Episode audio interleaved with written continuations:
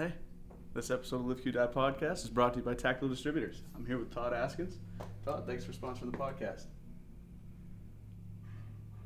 Tactical Distributors, you already know you can get everything you need. I got some new underwear, some battle briefs, my favorite. I've got a Hawaii trip coming up. Maybe I can grab some of these. Oh, I like this one too. Uh, I'm going to Colorado with Todd. Might as well grab a jacket. Um, this will probably work too. Uh, I need some accessories. It's probably gonna be cold here, and just for good measure, so I don't get shot. It looks like it's gonna be a lot, but it's not. I'm gonna use Impossible 15. I'm gonna get 15% off my purchase. It's gonna be great.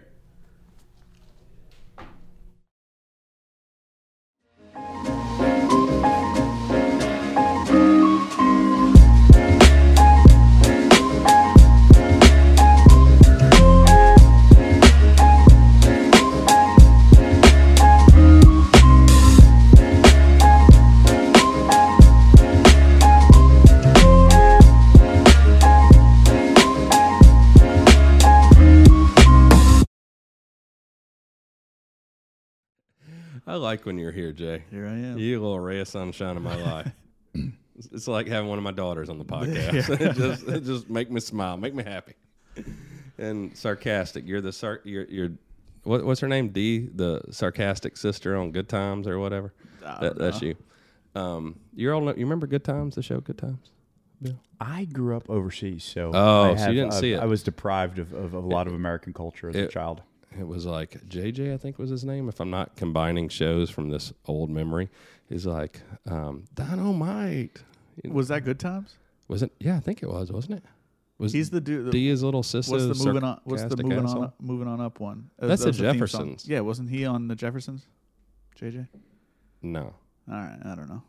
So our, our buddy Bill Rapier is here today. Who I just we sat down here and he looks like Mike V of skating fame, Mike Vallely, Love Mike. New Jersey badass. So Bill, we are telling you, you don't know who he is. Haven't heard of him. Well, You bet. you're you missing should. out. So in, in in the world of skateboarding, he is uh, this Is he kid. Tony Hawk level or? yeah, he was on the same team. Yeah, Oh, no I was gonna kidding. say, Yeah, Okay. yeah. So he he's he's that level. Uh, but he skated street more. So he's one of the first like s- street kind of crossover skaters. But he there's this great video. So he played as an adult pro hockey, and he's just a tough dude. And what he was skating at like a gas station or something one night, and like a jeep full of like drunk dudes started mocking him. Yeah. And there's there's video of this on YouTube. How we should show it. It's such a great video. We can and these are adult dudes too, and they get out giving them some shit, and it's like four or five guys, and he beats the shit out of all of them. Yeah, he rips, on it, he video. rips his Hockey shirt players off. are tough. Yeah, he rips his shirt off and smokes all of them. And he hates that video now. I know because now like he's lived in California now most of his life, moved there and he's like seventeen, and is married to this hippie, and so he's become like a vegan, and he's all like you know peace and I, I, great dude.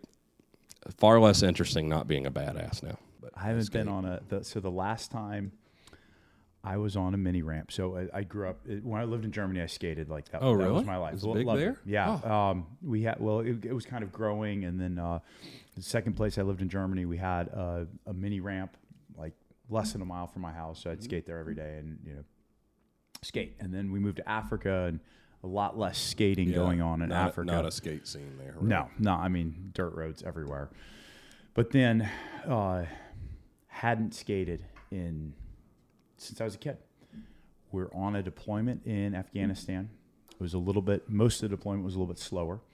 Uh, I was off, kind of in the countryside someplace for uh, for for the majority of it, and then we had some stuff spin up, so we had to come back to the base. So some of the Air Force guys that were uh, that were associated with us uh, had built a mini ramp while I was gone. So I I No shit. I pull out of our Air Force I, is I- I- cooler. I, park. I get out of our armored Hilux. I've got a, a Sig on my hip in a Serpa holster. I've got two frags hanging off of my belt. I've got a med kit, and I walk over. I probably had some mini Belgian mini frags in my pockets as well. I walk over. I see this. I see this mini ramp. Guys are skating. I'm like, give me that deck.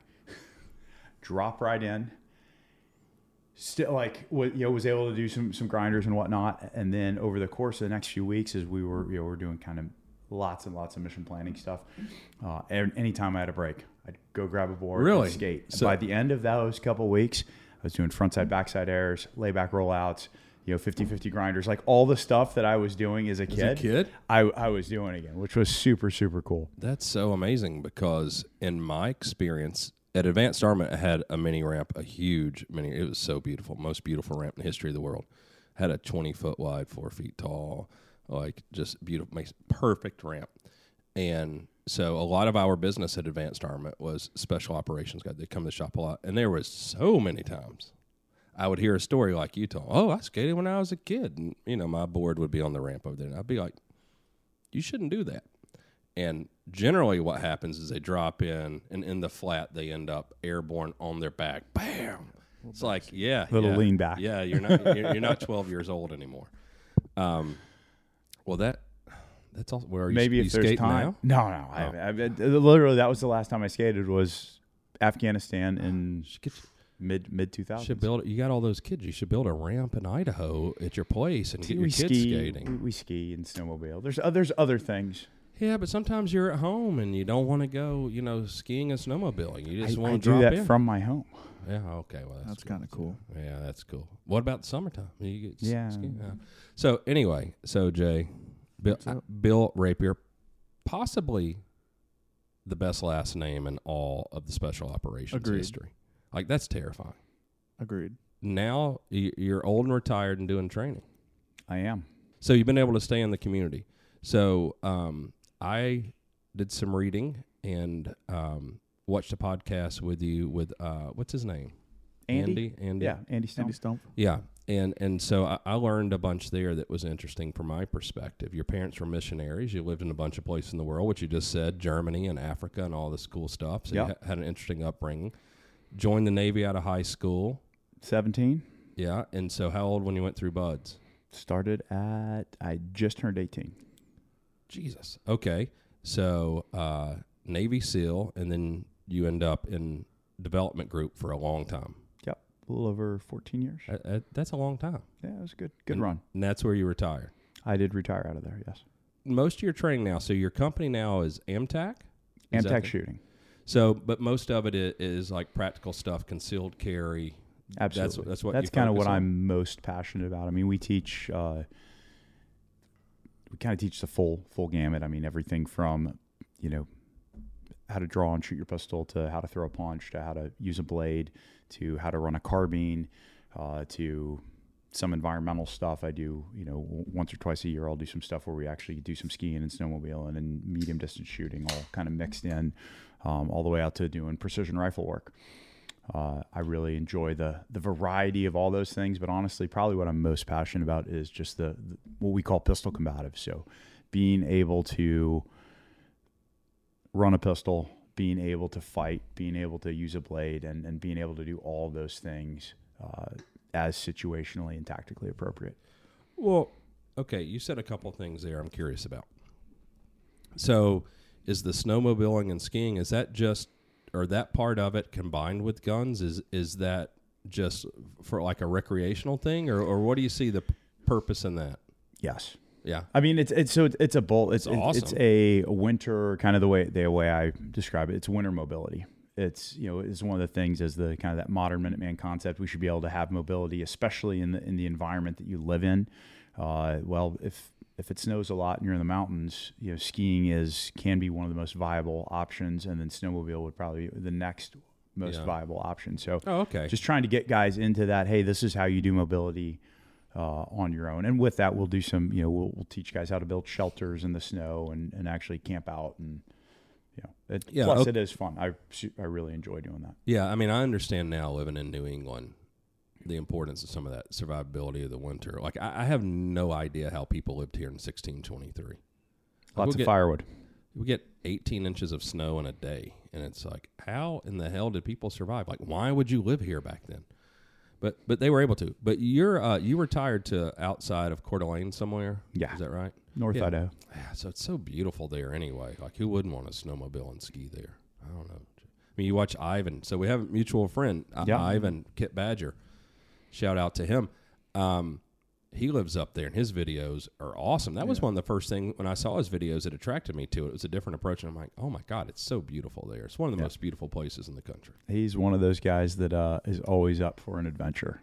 He's I he's he's one of the guys, one of the few guys that I can call pretty much day in or day out and say, "Hey, buddy, you up for uh, you up for going and, and trying to ski 20 miles on on our own power? You know, up up and down."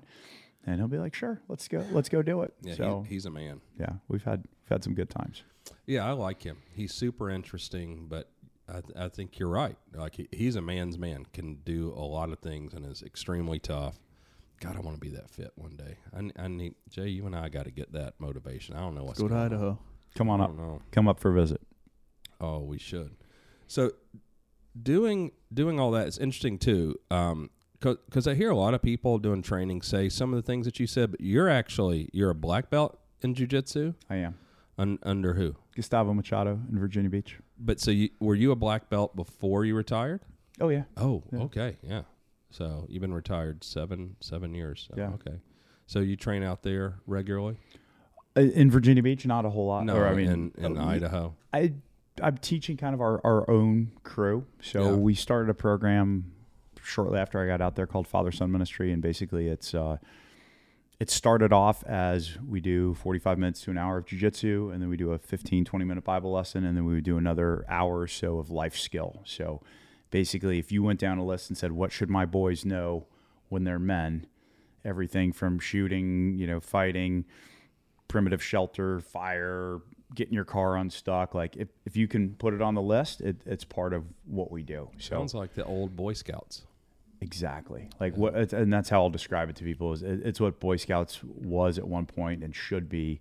Um, and so that's kind of morphed a little bit because that was taking up like three, three and a half hours, and we had younger boys there, and so now it's really we'll, we'll pick one of those skills. We'll do some jujitsu, and then and then do our Bible lesson, or we'll go hiking or camping or, or something like that. But that's been a great. Uh, so I get to roll with some of the dads that are there. So Yeah. some guys train, and then also now we've been doing it for shoot seven almost seven years now, and so some of the the boys that were. You know, they were boys when they Oh. started, and they're young men now, and Yeah. so those guys actually will will uh, at least cause me to sweat a little bit now. Oh, so that's it's good. awesome. Yeah. Are you a are you a Kali guy too? Yeah. I know- I was so say, I I started doing uh, Sayoc Kali uh, back, shoot, 06 ish. So that, that's been a huge, and those guys have had a, a massive impact on my life as far as the, you know, a lot of the mindset stuff, a lot of the blade stuff, a lot of the, you know, Oh, combative Kali, that's the knife fighting stuff. Yeah, that would be the, this from, from the Philippines. Yeah, the knife stuff I always I always wonder about like how I mean, I guess it is probably more practical. It's easier and everything to use conceal than a firearm. Maybe to conceal. I don't know about use, but Well, I think it's They- super and super They- good to know. But I don't. I want all the way away from it. So the thing, knives are the thing scary. is they, they're very complementary.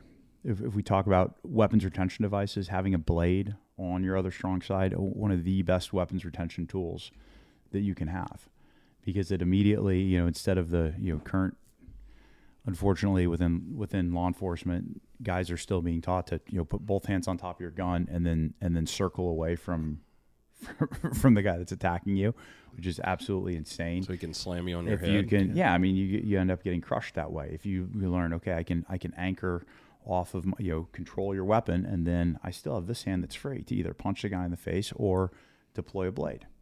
And it's so much easier especially what you know for women.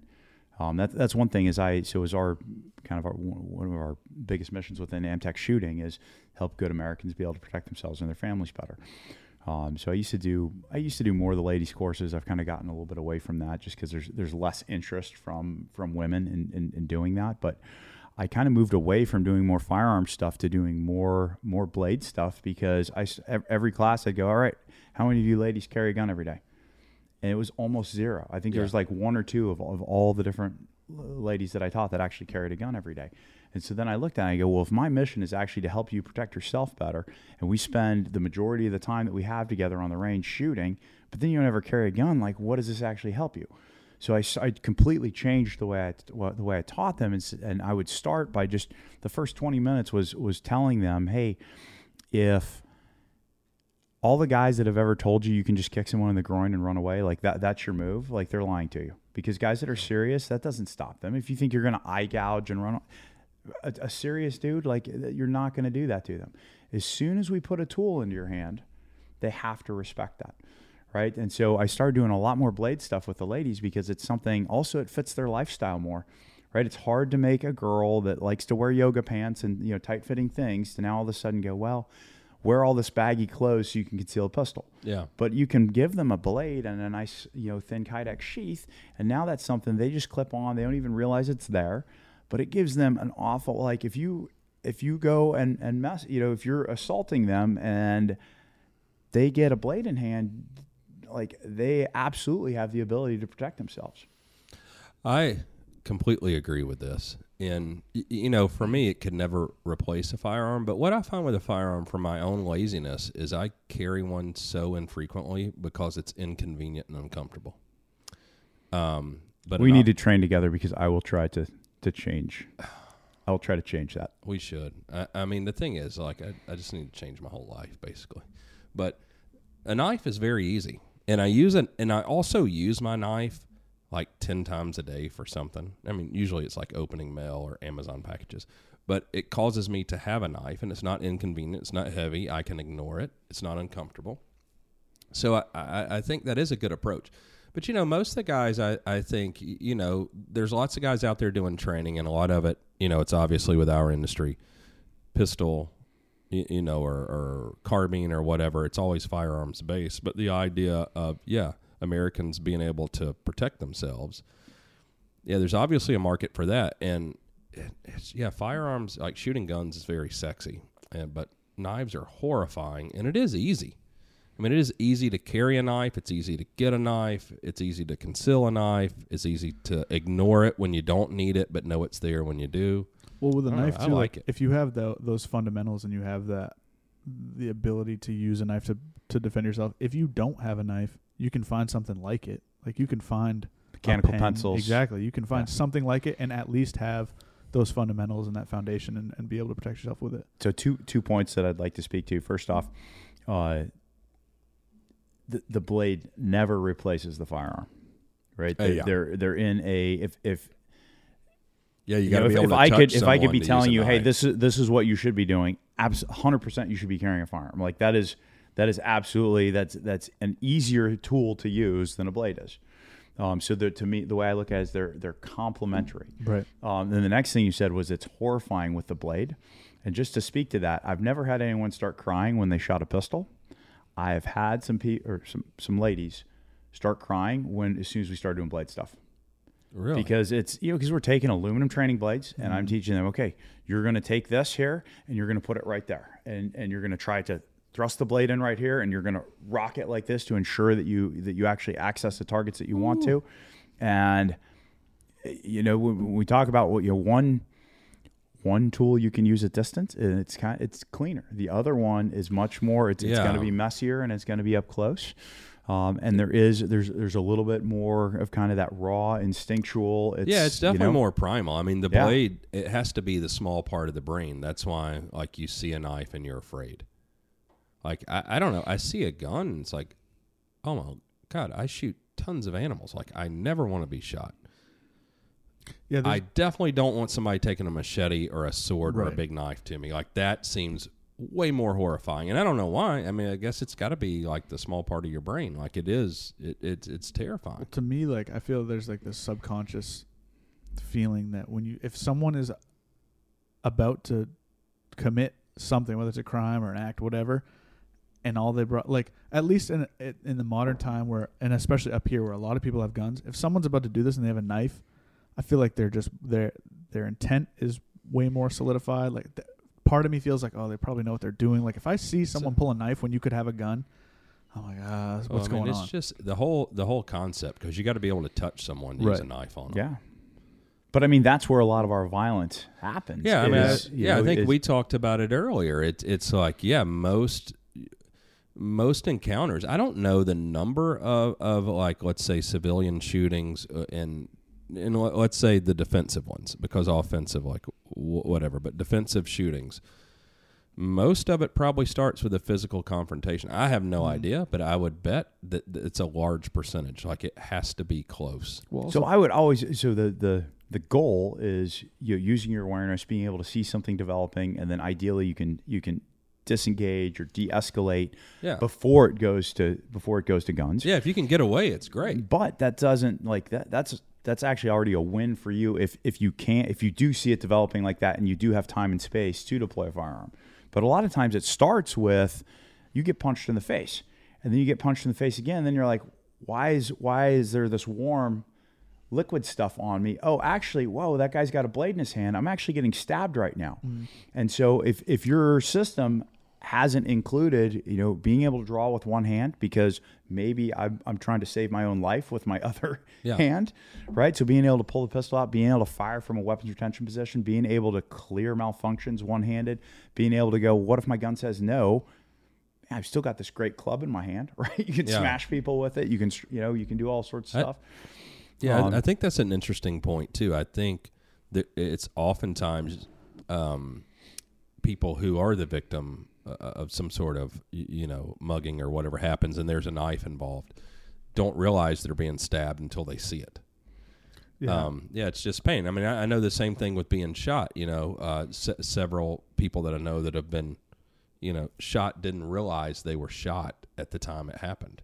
You know, like a, a friend of mine is kind of he's shot through the love handle, and he didn't know. He thought he snagged himself going around the edge of a counter, and it just like scratched him or whatever. And he didn't know till after the whole thing was done. It was a robbery, and uh, that he had been shot. Wow. Like he knew they were shooting, but you know, like what did he know? In his mind, it was like Well, in the normalcy movies or bias, something. and you've never, it's something you've never experienced before. So, yeah, Yeah, I mean, that, that's one of the reasons why we always say in, in, in training, good guys never die in training. Because when you train yourself, and you, this is documented, there have been guys that, you know, in, in departments where they did some sort of force on force and, you know, they, they got clipped with, with, with a training round and then they fall over. Oh, you got me. You know, I'm trying to play this true.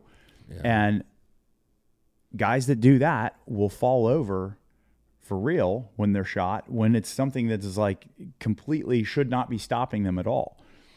You know, so it, it's one of those. The, the way I always approach is I say, I don't care if that paint round hits you right in between the goggles.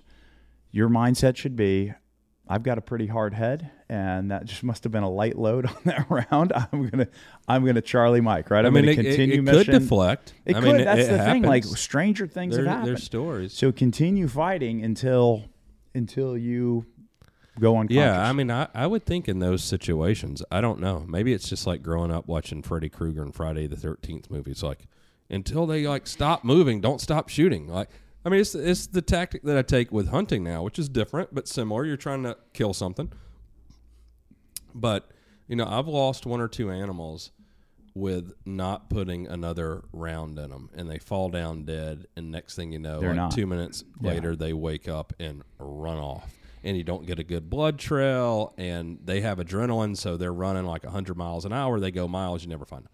And I would think the same thing uh, from a self defense perspective. Like, I love that whole Joe Biden shoot him in the legs thing. It's like they can still kill you, idiot. Like, it, even if somebody might die, like uh, five minutes later from blood loss or something, like Yeah. they've got five minutes to kill you. it's a fundamental misunderstanding of, Yeah. of, of why you're even applying violence to begin with. I mean, the, the only reason why you would in a in a personal protection uh, circumstance, the only reason you're applying violence is because you believe that other person is an imminent threat to you or to your loved ones or to some other random person that you decide that you are going to try and protect. Yeah. Um, so the only reason you are deploying lethal tools is to try and stop that. Now the, the, the difference would be between hunt between hunting and and personal protection is in hunting you are trying to kill the animal. In personal protection, we're just trying to shoot until the threat is no longer a threat. If the threat's no longer a threat and the guy's down and you're and you're on him with your pistol and he's he's down and out, we don't need to continue shooting until you see brains or you know whatever other monikers that, that people will use. You sh- but you do legitimately shoot until the threat's no longer a threat. Which means if he still has a gun in his hand and it is still slowly moving towards you, absolutely you mm-hmm. continue shooting because that is still a legitimate threat to you. Yeah, because I even think, I guess, in my mind, like if he's still moving and there's a gun two feet from him, you know, I mean, I, there's there's all the things like how do I know he doesn't have another gun on him? and you have to be able to verbalize that. I mean, and that you know that's Yeah. and that's where it really ultimately, you know, ultimately it's between you and God with with with what you're doing. Eventually, it will be a between you and uh, a jury of your peers, Yeah, I was right? gonna- and you I just need to be able to Yeah, I know. to go. You need to be able to verbalize, "Hey, this is why I did this. I did this because." Know, well, his gun was two feet away from him. Why'd you shoot him again? Well, I saw his hand starting to move the small of his back, and I've done, had experience with this before, and it is known. I mean, I, I talked to a, a cop from the LA area about a year ago. He's like, more and more crooks carrying carrying pistols, well, you know, basically one for each hand, or what we used to call the, the New York reload, right? Just dropping one, picking up another one, Yeah. right? And so if you can verbalize that, hey, that's the reason I shot him after the pistol was over here, is because I thought he was going for something else. He'd already demonstrated intent Yeah. By by shooting at Though, me or whatever. It's interesting that how much the world's changed in that regard in 20 years because I, I know y- you're religious and um, you know, and the first thing you said is between you and God. And like for me, I wish that were the case. Like my first concern, like I can deal with that aspect, uh, you know, uh, pretty easily. But I. yeah, I worry about now. I think where a lot of cops and stuff do, like a jury of my peers. Yeah. You know, that's that's always my concern. Um, I know I was in a situation 15 years ago where, um, you know, a guy uh, kind of ran me off the road and got out with an axe handle and came around the car, and I had a gun and drew the gun, and for me, it's like I don't want to shoot you, but No. like drop the fucking stick or you're getting lit up, motherfucker. And for me, we were about a block from advanced armament. I was going to work and I'm sitting there looking at it. And in my mind, I mean, this is so pathetic, but what I'm thinking is I have so much to lose. I had young kids, I had a business, you know, I had dozens of families that relied on our business and me. And it's like, Were you going Like- to take the beating over? yeah, I mean, it's like what I'm thinking, but I mean, to me at that time, it's like you got like if definitely not taking a beating if the dude's got an axe handle. Like, No, yeah, no, you, like you, you run me off the road, you open the door, you pull that out of your back seat, and like to me, like fuck you, fuck you, that's all fine. Like you want to spit on my car when you drive by because you're a fucking idiot. Like okay, but like you you want to do that, but you know it's so sad to me to think like I have to think of these things. Like this idiot driving like a green Saturn that's 20 years old probably has nothing to lose.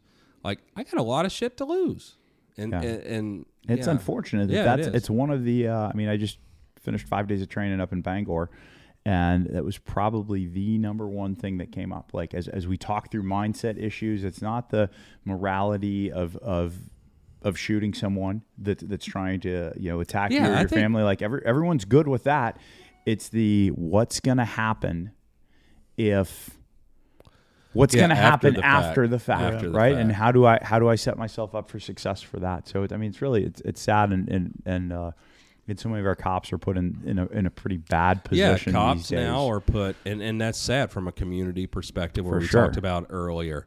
Um, it just makes all of us less safe when when now these guys are scared to do their jobs Yeah. because because of the, the the current political environment that we're in. yeah, I mean, and, and the worst spot to be in, probably in that situation, is a rich white guy, a rich old white guy.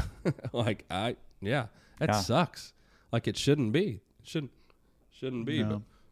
You shouldn't have I to be, think about it all the time now. shouldn't have to be worried about defending your own life, like m- property and shit like that. Like I get it, yeah. Like it's not as big of a deal if you have to worry about some repercussions, but like your life shouldn't have to worry about repercussions for this dude shot at me, so I shot him, and now I'm going to jail over it. You're right. It's it's the most basic thing, but I think as you get older, you think more about like the reality of mortality and stuff, and then you think about like whatever it is, a legacy or not uh, putting your family through stuff, or even with a business. Like you know, I own a company that at this point, uh, like um, you, you know, as it sprawls, hundreds of families rely on our company, and you know, as you you know, for me, my kids are almost all adults now, and you think about these things and how important that is. Like, you know, people need jobs to feed their kids and do these things, and you know, my actions have repercussions, and I mean, I deal with it firsthand because I screw up a lot. But So I think I think something that can help with with you know kind of visualizing and, and, and working through because really it's a willingness piece, right? What are you willing to do under under what circumstance? Uh, is just looking at and going, okay, yes, I have all these people that are dependent on me. Would they be better off with me dead, or with me having done something that I think is morally right, but maybe a jury of my peers thought that I acted excessively or or maybe I broke some little rule in, in, in regards I mean there's so many intricate rules mm-hmm. around concealed carry these days. Maybe you broke one of those little rules and you get jammed up a little bit for that. Is your family, is your business, all those things, are they better off with you dead or are they better off with you in jail still being able to puppet master and kind of kind of run the show from that? you know to get back to what you're doing in your training maybe that's part of the value of this is you know if you're having to make that decision in a split second when you're under uh, you know duress and adrenaline you know the influence of that like yeah ma- maybe that is part of the training is you need to be prepared for the mental aspect of being able to make a fast decision One hundred percent, and you can't. I would argue that you can't make that, or uh, let's, let's not use negatives. It is significantly Oh. harder to make that decision if under pressure in the in the heat of things. If you have not thought it through, Yeah, that's so- why so like the it ahead willingness is the the mo- yeah. we, so we call that willingness. What are you willing to do under what circumstances? And then the way we get faster at making those decisions is something that we call pattern recognition. So, how does the grandmaster level chess player make a move that is correct to the finish? How does he make that decision in two seconds? Well, he's just he's Yeah. made that decision a million times. yeah the in his head. repetition It's 30 years in two seconds, right? He's that that guy is a student of chess. So that he might look at that and go, that was 1994 and 1995, and I played this game from this place from both sides for one hour on Tuesdays and Thursdays. Right. right? Because so he, so he just looks at it and is like, oh, pattern recognition, bam. So if we are in the context that as I teach, you're a student of violence, and some people will, will take that as a negative thing. I, I don't look at it; it's not negative. Anytime you're learning how to punch, how to do anything that where there's potential for violence, you are a student of violence. So we should study well, what do bad guys do. Okay, what and what are correct responses Yeah. to that? And then if you learn, and you can and now I can put this into giant categories. I can go, oh, this guy's coming right towards me with a giant pipe. I've seen this. You know, I've watched this a hundred times on videos and body cam. I've repped this myself. Right. You know, fifty or sixty times, and therefore, in my case, hundreds and hundreds of times now. Right. So therefore, I know the correct response is get off the X drill. Right. I'm going to sprint laterally to my target. I'm going to draw. I'm going to backplate that guy as he's moving towards me. My lateral movement makes him have to turn, slows his charge down. So I know that's the correct response for that. Versus, okay, you happen to look over now all of a sudden a bad guy's pointing a pistol at one of your loved ones okay completely different response now the correct response is pull my pistol out and shoot the guy there's zero movement required because the weapon is not pointed at me. Yeah, I, I, I think what I took from what you said too is interesting, and and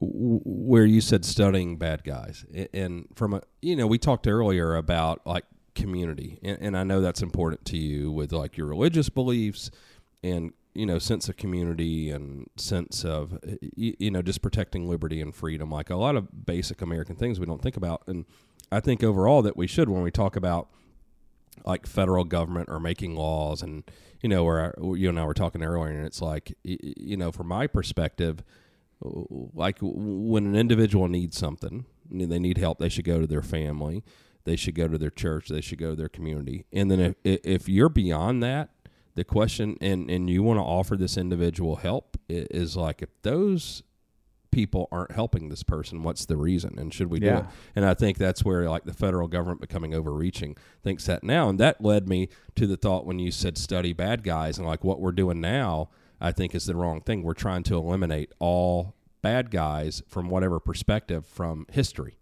You know, and like I think like w- whether it's you know Hitler or people disagree with the Civil War, all these things, it, it's like y- these things are all important to remember and, tr- and, and instead of trying to 100%, yeah. erase them you know like uh, ivanka who you met earlier. So her she's polish and her family's german and russian and and um she's she's not jewish. And her some of her family were put in concentration camps like two of her great aunts because they were nurses. And they were uh, tending to uh, uh, like a Jewish community that were hiding from the Germans in Poland, like in, in the wilderness and stuff. So it's like a convoluted story. But it's like they were placed in concentration camps and you know probably going to be gassed or whatever over time and you know it's like us trying to ignore that whole thing by like let's erase it. No it should be studied and we should recognize it. And I think that goes to like our government now. Like why does our government continue to want to overreach and influence our daily lives? And as a society we think um, you need to we, we need some knee jerk reaction and we need to make laws nonstop. And they never go away. And all that does is restrict liberties Yeah. you know freedoms of individuals. And and like I don't need the federal government telling me what to do and we should remember all these horrific things in history not that like Hitler should be celebrated but he should be studied because he was almost successful Yeah. Well, when he said when you said study the bad guys, I didn't. I mean, you you looked at it as a bigger picture and like a worldview, and I think it correlates. When you first said it, I just thought of like the kind of our environment, but like an example is there's some controversy with him here and there, but like Ed Calderon, all the stuff that he's teaching is like, hey, this is what this is what bad we know bad guys are doing. So I'm going to teach you that because like who's going to be attacking you? It's going to be those course, guys. yeah. So it's Yeah. like the same thing goes with like what you just said with Hitler. You want to study it because when that happened, and people always say, "Well, we need to learn from the history so we don't repeat it." And it's like we don't have to worry about us repeating it necessarily, but that si- that same guy is going to come up again, and we know how we defeated him the first Well, time. So let's I do mean, it. I again. think it's amazing listening to the people coming from former com block countries and they're going, "Hey, America, like this is what's going on right now. We've seen this before. Like this is the Oh. direction that we're going Dude, right now." The stories that Ivanka tells being from Poland, because it was the Nazis and it's the Russians, like they were so abused and fucked over for so long. And they're like the reality of things. And, you know, it's interesting with, with Ivanka being like somewhat liberal. And um, she, just a little over a year ago, and um, she had an apartment in Atlanta and was living downtown and would walk to the gym every night and work out. And she's relatively capable of defending herself, and especially as a woman. And that's not a dig at women. It's just like, okay, women are smaller, weaker than us. I- I- It's just biology. And she had a knife and a gun. She knows how to use both of them. And she's walking home on the Beltline, which is this thing they built in Atlanta, you know, to kind of connect the city. And but it was dark and it had just been raining, so no one's out. And she would walk about a half mile down that to go from her apartment to the gym, and no one was out. And it was like nine o'clock at night, and she had earbuds in. And my son and I I had her on speaker, and and he and I he, he uh, were in the living room watching something, talking to her. She's walking home, and a guy attacks her and tries to rape her and tells her what Aiden and I hear is I'm going to rape you. Like we hear a little bit of a scuffle and her saying something like what the fuck or whatever. And then we hear a guy say I'm going to rape you. And Wow. and it was like and my son looks at me and I'm like and at first I thought it was like some stupid friend of hers that thought it'd be funny to scare, but it turns out it's like a dude actually trying to to rape her. And um and then we just hear the scuffle and we hear like a, a lot of striking.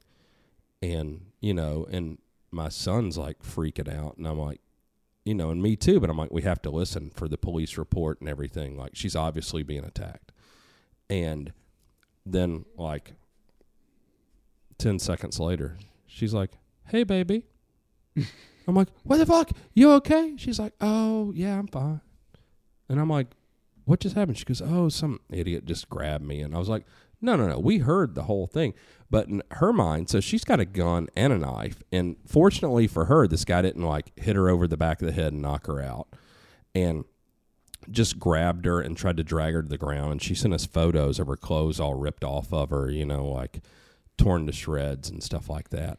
And, um, you know, she was just fortunate that she was able to like you know, she soccer kicked the dude in the face and kicked him in the not, like, but actually got into physical confrontation and was able to Yeah. like overwhelm him because he wasn't expecting it. And I'm like, oh my god, you know. And she's like, you think I should call the police? And like, she didn't even want to because she didn't want to get the guy in trouble eh, or something. I don't even know what the situation was. I was like, why didn't you kill the guy? And she's like, well, I don't want to hurt someone, you know. Like that. I was like, you have a gun and a knife, and and um, and she's you know and that was kind of her mentality and mine was like and of course me being a jackass i'm like like you're tough and have the capability to defend yourself but when she describes the guy to me and she describes him to a t and everything i'm like you have to call the police right away and i'm like where's your gun knife she goes like they're in my bag and i'm like okay well first of all the reason you carry the knife is to have it in your Yes. yoga pants Yes. and secondly, and I'm like, you know, and this is like the asshole part of me. I'm like, you have an obligation. Like the dude, so she said he was 35 to 40. And I was like, you think he became a rapist tonight? Like Yeah. tomorrow night, he's going to be attacking some girl. I should have, I don't, I don't think I should have ever said this to her. I was like, he's going to be attacking some girl that does not have like the constitution to defend herself or the ability. And that, you know, and you, you know, for for me, it's like th- th- that was a, a something in my personal life where it's somebody that that I love very much, who, you know, probably ninety nine girls out of hundred ends up dead or raped. Mm-hmm. Yeah. The mindset thing seems to be super. I think it gets overlooked, but in the last little bit of time, even this year, we've spoken to a few people, and like, like when we were in Virginia Beach, all those guys are drilling mindset, mindset, mindset, and it's cool to to see that it's not getting overlooked as much as it was, but it seems to be the most important thing. Hundred percent. I mean, it's much much better.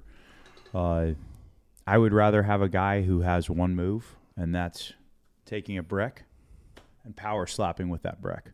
Right? I'd rather have I'd rather have the guy that has that move, and that's the only move in his arsenal. But his mindset is right. He's thought about when he's willing to go to you know go to guns, but use violence. He's thought about when, under what circumstance, for whom, all those things. I'd much rather have that guy than the guy that's an amazing MMA fighter and carries tools, and he's going to step up and posture, you know, and do all these things that are that will that will get. You. Well, you, you do understand. I mean, you know, because of, uh, of martial arts, like a big part of that is having the confidence to react or, you know, generally react to someone or approach someone with the confidence of, you know, you are not going to overwhelm me, or okay, it's a fight. That's For fine. sure. I mean, one- of the Um, things I mean, that, that, uh, stops so much, you know, of that because you know the, these punks are people who are willing to do this to people. You know, I mean, of course, they want like everything else, the path of ease, you know, least resistance. And so, if you show like, okay, like uh, that's fine, we'll see how this turns out. I mean, that ends a lot. I mean, just that confidence. Just I think just that having comes from martial yeah. arts. A lot of martial arts to where I, you know, like I'm not the best fighter in the world, but you know, like the average guy, if you haven't trained in jujitsu or or muay, uh, like just any sort to any level, like uh, unless you outweigh me by 50 pounds, you're probably taking an ass whipping. Yeah. I mean, the, so one of the ways that we verbalize this, this is something that uh, I took from from Sayoc was feeder versus receiver mindset. Right, the feeder is the guy that's controlling the tempo, controlling what is going on. Doesn't necessarily so it doesn't mean that you're sucker punching people first, Yeah. but it does mean that you are maybe you see that guy coming. The feeder engages verbally with this guy. Hey, what's going on, man? Like, there's something I can help you with. Why don't you stay, stay right there? Hold, oh, just give me give me a little space, man. You're kind of creeping me out. Like, hold, hold, you know, like all those things. That that is a feed that you can do, which also then allows you to gauge what why is this guy doing this. Mm.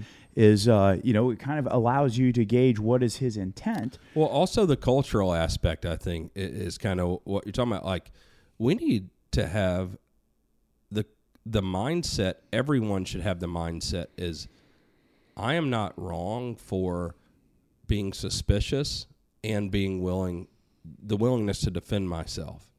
Because my mindset's always like, I, I mean, who wants to hurt someone else? You know, just. Yeah. but if I suspect you're trying to hurt me or someone I care about, like I would rather, you know, um, act first.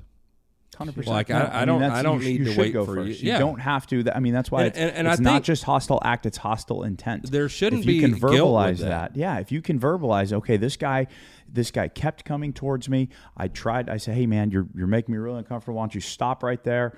Maybe you place an obstacle in between yourself and your potential threat, and now this guy walked all the way around it. Absolutely, go first. Yeah, I mean, I, but I think part of that is like a mindset and a cultural mindset where we see now. You know, it, it's like whether it's race or sex or like all these things that are happening. It's like we need to boil it down to like intent and good and bad. It's like I, I don't, I don't know. I mean, that's that's that's part of that mindset piece. It's getting more and more confusing though, and like you feel guilty for, you know, especially like the Me Too movement, we tried real hard to make you feel guilty to be a white man. Yeah, well, I mean that's that's why it's so important think. You know, know what your know where your morality is based in, right? Like, make sure that what you think is right is actually right because that's that's really really important. Um, and then be confident within that. Uh, you know, it's just it's a if if you're not. It, it all goes back to that that willingness piece, the mindset piece. If you haven't thought the stuff through ahead of time, right? If you've thought it through and you're like, man, this is like not only is this wrong, but this is like, who who else is this guy going to do this to? If if I if not me, then who?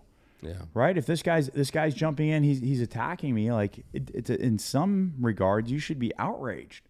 Who does this guy think he is? Like this is Yeah. you know I'm I'm an American and and I'm here in my part of, of of America and I'm I'm doing my thing and I'm being a productive member of society and you're going to come in and try and rob me or hurt me or hurt someone in my family or someone in my community like no like we don't that that's not okay No, I agree. It's a, it's a sad state of affairs. Jay, let's uh let's shift gears. I got some gear questions. Act- That's weird. They said gears. Whoa. No, but I have some gear questions. I'm a Sound it. gear nerd, so um, there's a very popular. So like, Kevin will talk about. It, I'm a clone nerd.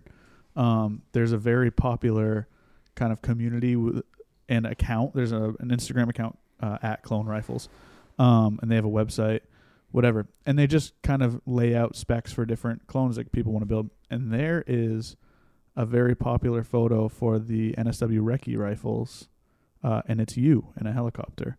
Um, so I just was kind of curious because there's not a lot of talk about that setup in general. Um, I think it was a 14.5 with a either 14.5 or 12.5 with a variable powered optic on it. Um, is that something uh, I don't know if you were I know now you're into you're a gear guy, but at the time um, were you very gear focused or Yeah, absolutely. I mean, you know, as a, I mean, guys get into what you know what they're carrying, you know, a little bit more, a little bit less. Um, that was a 16 inch gun. okay? Um, it was it was 16 inch gun that our gunsmiths had had built for us. Had a you know, Knights quad rail on the thing. Um, a Geissele trigger in it. Uh, it was actually a recessed. Uh, I think it's OPS Inc Yep. camp Yeah. can. That was- So it was a recessed can. That's probably why you thought it was a, a, Right, a shorter, yeah. 14.5 or, or 12.5 because it, you know, probably Yeah, that much of the can four is, is actually there was a there was a sleeve that the guys had built for us to uh, put the thing on, uh, and I believe that was wearing a Night Force two and a half to ten with probably with a T1 mounted on top of it because Yep. that, that was kind of how we were rolling. I, Yeah. Actually, every one of my rifles didn't didn't really matter what what the you know whether, whether it was a 10 and a half inch gun or a 16 inch gun i set them all up the same way with Really? those yeah two, those night force two and a half tens and, Yep. and t1s on top actually we started off with j points on top Mhm. and then had the Docter sights on top and then those none of those were were surviving and then Right. uh and then we we started putting t1s on top of there and you know, Yeah. that's obviously a really good optic It's cool that you bring that up. Um, when we were in Virginia Beach, we did a podcast with the the GBRS guys, um, and one of the talking points was that there were times. Well, there was a, a whole deployment that one of them never put an opt. I mean, he was hoofing around an MP7, but he never put an optic on it. He had uh, iron sights, and then there was a talking point where guys like at night weren't even turning on. Uh, their EOTech or, or whatever it was, just because of the, the proximity that they were using it. But it's cool to hear that Well, he used a laser on the MP7, right? Right. Yeah. Yeah. Yeah. Yeah. Yeah. Under nods. Um. So, but it's cool to hear that regardless of what you you kind of were doing, you were setting it up the same way as far as with an optic and a, a variable powered optic as well. I mean, Um, because you could you could shoot far with it. I mean, I was a, Right. I was a recce guy for a long time, so it's like I, I you know, kind of had, had the wheels, had the had the Right. software, so to speak, to shoot out the distance, Yep. and you know, with with all of them being set up the same way, that you're run, running the, the chin weld Yep. for that, you know, that that kind of high high offset, what wasn't an issue for me. Yep. Uh, and so yeah, I always, I mean, we went through a phase where guys weren't weren't put were not putting lights Yeah. on their guns at all because they're like, "Oh, I'm doing everything on nods, and you know the only thing I'm going to do white light is is just a you know a- quick search after the target's secure, and I can just do that on my helmet Right. or, or handheld flashlight or whatever. I always thought you know guys will disagree on, on certain things. I, I was one of those that I, I always had a light. I didn't now I didn't have a crazy like thousand lumen light. Oh, I didn't have thousand lumen lights Right. back then.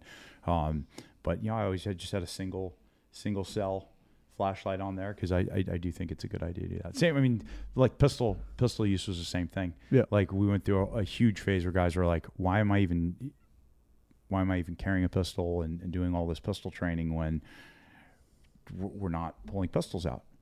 Um, and so a lot of guys for, for years didn't carry pistols. I always thought it was a bad idea, and especially as a recce Oh, guy, like Yeah. climb, climbing up on roofs and stuff like that. I like to have the ability. To, Yeah, if I were doing out. that, the pistol's good. But I, I mean, I think for I don't know, even standard infantry, it's like a pistol doesn't seem. no, but for for the majority of guys, plus, you know, shooting a rifle is so much easier than shooting a pistol. Mm. So Oh, if you're going, especially if you're talking non non soft guys that don't get enough training on Mm-hmm. any of their platforms, now to, to to take a guy and get him proficient with a pistol is going to be super hard. Yeah. I mean, it was hard enough getting our own guys to, to run, you know, pistols at a at a really Yeah. high standard. Well, it's, it's Well, yeah, I mean, it is hard. I mean, I know if you're not shooting tens of thousands of rounds a year through a pistol, it's hard to be good with one. It is, yeah. And Like you're not going to take five years off golf and be good at it. I don't know about golf. I bet You're uh, not going to do it with a pistol, that's for sure. I mean, I think it's uh, it's sort of the same thing a skill. Yeah, oh, for like sure. shooting a rifle is not difficult. Um, shooting a pistol is extremely difficult. I bet Mike Day was happy that he had a pistol with him on that one day. He had Hundred percent. When he burned these. those guys down Yeah. with his sig, Yeah. for He said he- sure. I think he caught rounds through the through the uh, Really? the grip. I think that's what he said. He said he felt it like in his hand crumbling. Um, but yeah, he had the two two six with him. yeah, pretty well, cool. Well, okay, I want to ask some questions about that. So you you you decide you decide you want to go in the military and you want to be in a, a, a organization that is difficult to be a part of and is most likely to see action if there is war. yes, That's correct. absolutely. So does um so it wasn't you were necessarily biased to Navy SEALs, just like you grew up heard about it, not, wanted to be a Navy not at SEAL. all. No, it was it was one of those I and I I've wanted to be in the military or had wanted to be in the military since the time I was five or six years old, and at a very yeah. I mean, Why? that's how God made me. Honestly, like there's no you know pe- people have different. It wasn't a movie, an uncle No. uh, you see in like people have different bents in life. Like you're designed to run businesses and like like see things and problem solve and stuff like that. Like this was one of the things is just man, just God put that in my heart to Okay. like that's just part of who I am. So Yeah. from an early age wanted to do that. Uh, my dad was like, well, if you want to you know be in the military professionally, you should go to West Point. So for a long time, I was like, Yeah, okay, that that's the goal. I need to go advice. to a That service sets you up for life, probably. Yeah. Yeah. So that was my goal. It was to go to West Point up until about my junior year, which was about the time that uh, Puberty kicks in, and yeah, we we'd moved back from Africa the year before. So my sophomore year, I was I was still pretty studious, and then my junior year, I started wrestling, started partying a little bit, and uh, and just had zero desire to study or you know to apply myself to yeah, you academics can't do that all. and get into West Point. Yeah. And yeah, and so by by the time I was partway through my senior year, I'm like, well, that's not happening at all. Uh, But I still want to go in the military. So then I just started. I started reading about force recon and special forces, and you know, So, so, so there was stuff. something that you, you you wanted to be special forces. Absolutely, yeah. That was uh, you know the, the goal was to do something along those lines, uh, and then I just you know I kept reading as much as I possibly could on on all the different topics and came to the conclusion I think that the SEAL teams look like the hardest organization to get into, with the highest likelihood of seeing action. Oh, that's Hmm. pretty cool. And I think you know the I didn't always think that I made the right choice. But uh, I mean, there's you know there's ups ups and downs in, in careers, but uh, as a whole, kind of looking back on it, I, I think I made the right choice. I think I would feel that way every second I was just in the water. I'd be like, man, I could have been a, I could have been a combat Me, controller, or a me being TAC a P, combat controller swim. I could have been pirate a in TAC a P guy. different life, I would love the water aspect of this. Yeah, that's right. Probably pirate till I was they were drowning me, and then I would hate it. Till it's cold water. Are there any? Are there? It is terrible. I know. Uh, the hot tub wouldn't heat up fully the other day. Like we were running out of gas, and it was like I don't know eighty something, and I go down there, and put my foot in there. I was like, "Fuck this! I'm not getting in there. I'm so soft." Are there any seals that actually like the water at this point?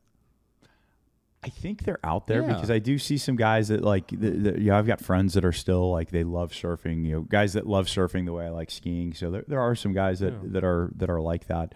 Um, I've, I've got a buddy that lives on a boat down in the Keys somewhere, and I mean, it's know, probably guys that grow up on the water or something, though. That's got to be Yeah. something that is is from the time you're you're you're young. for me now diving. When guys are like, "Oh, you still like diving?" I'm like, "Well, here are the the three conditions for me to go diving: world class location, like 100 plus foot viz, 85 degree ish water, and free.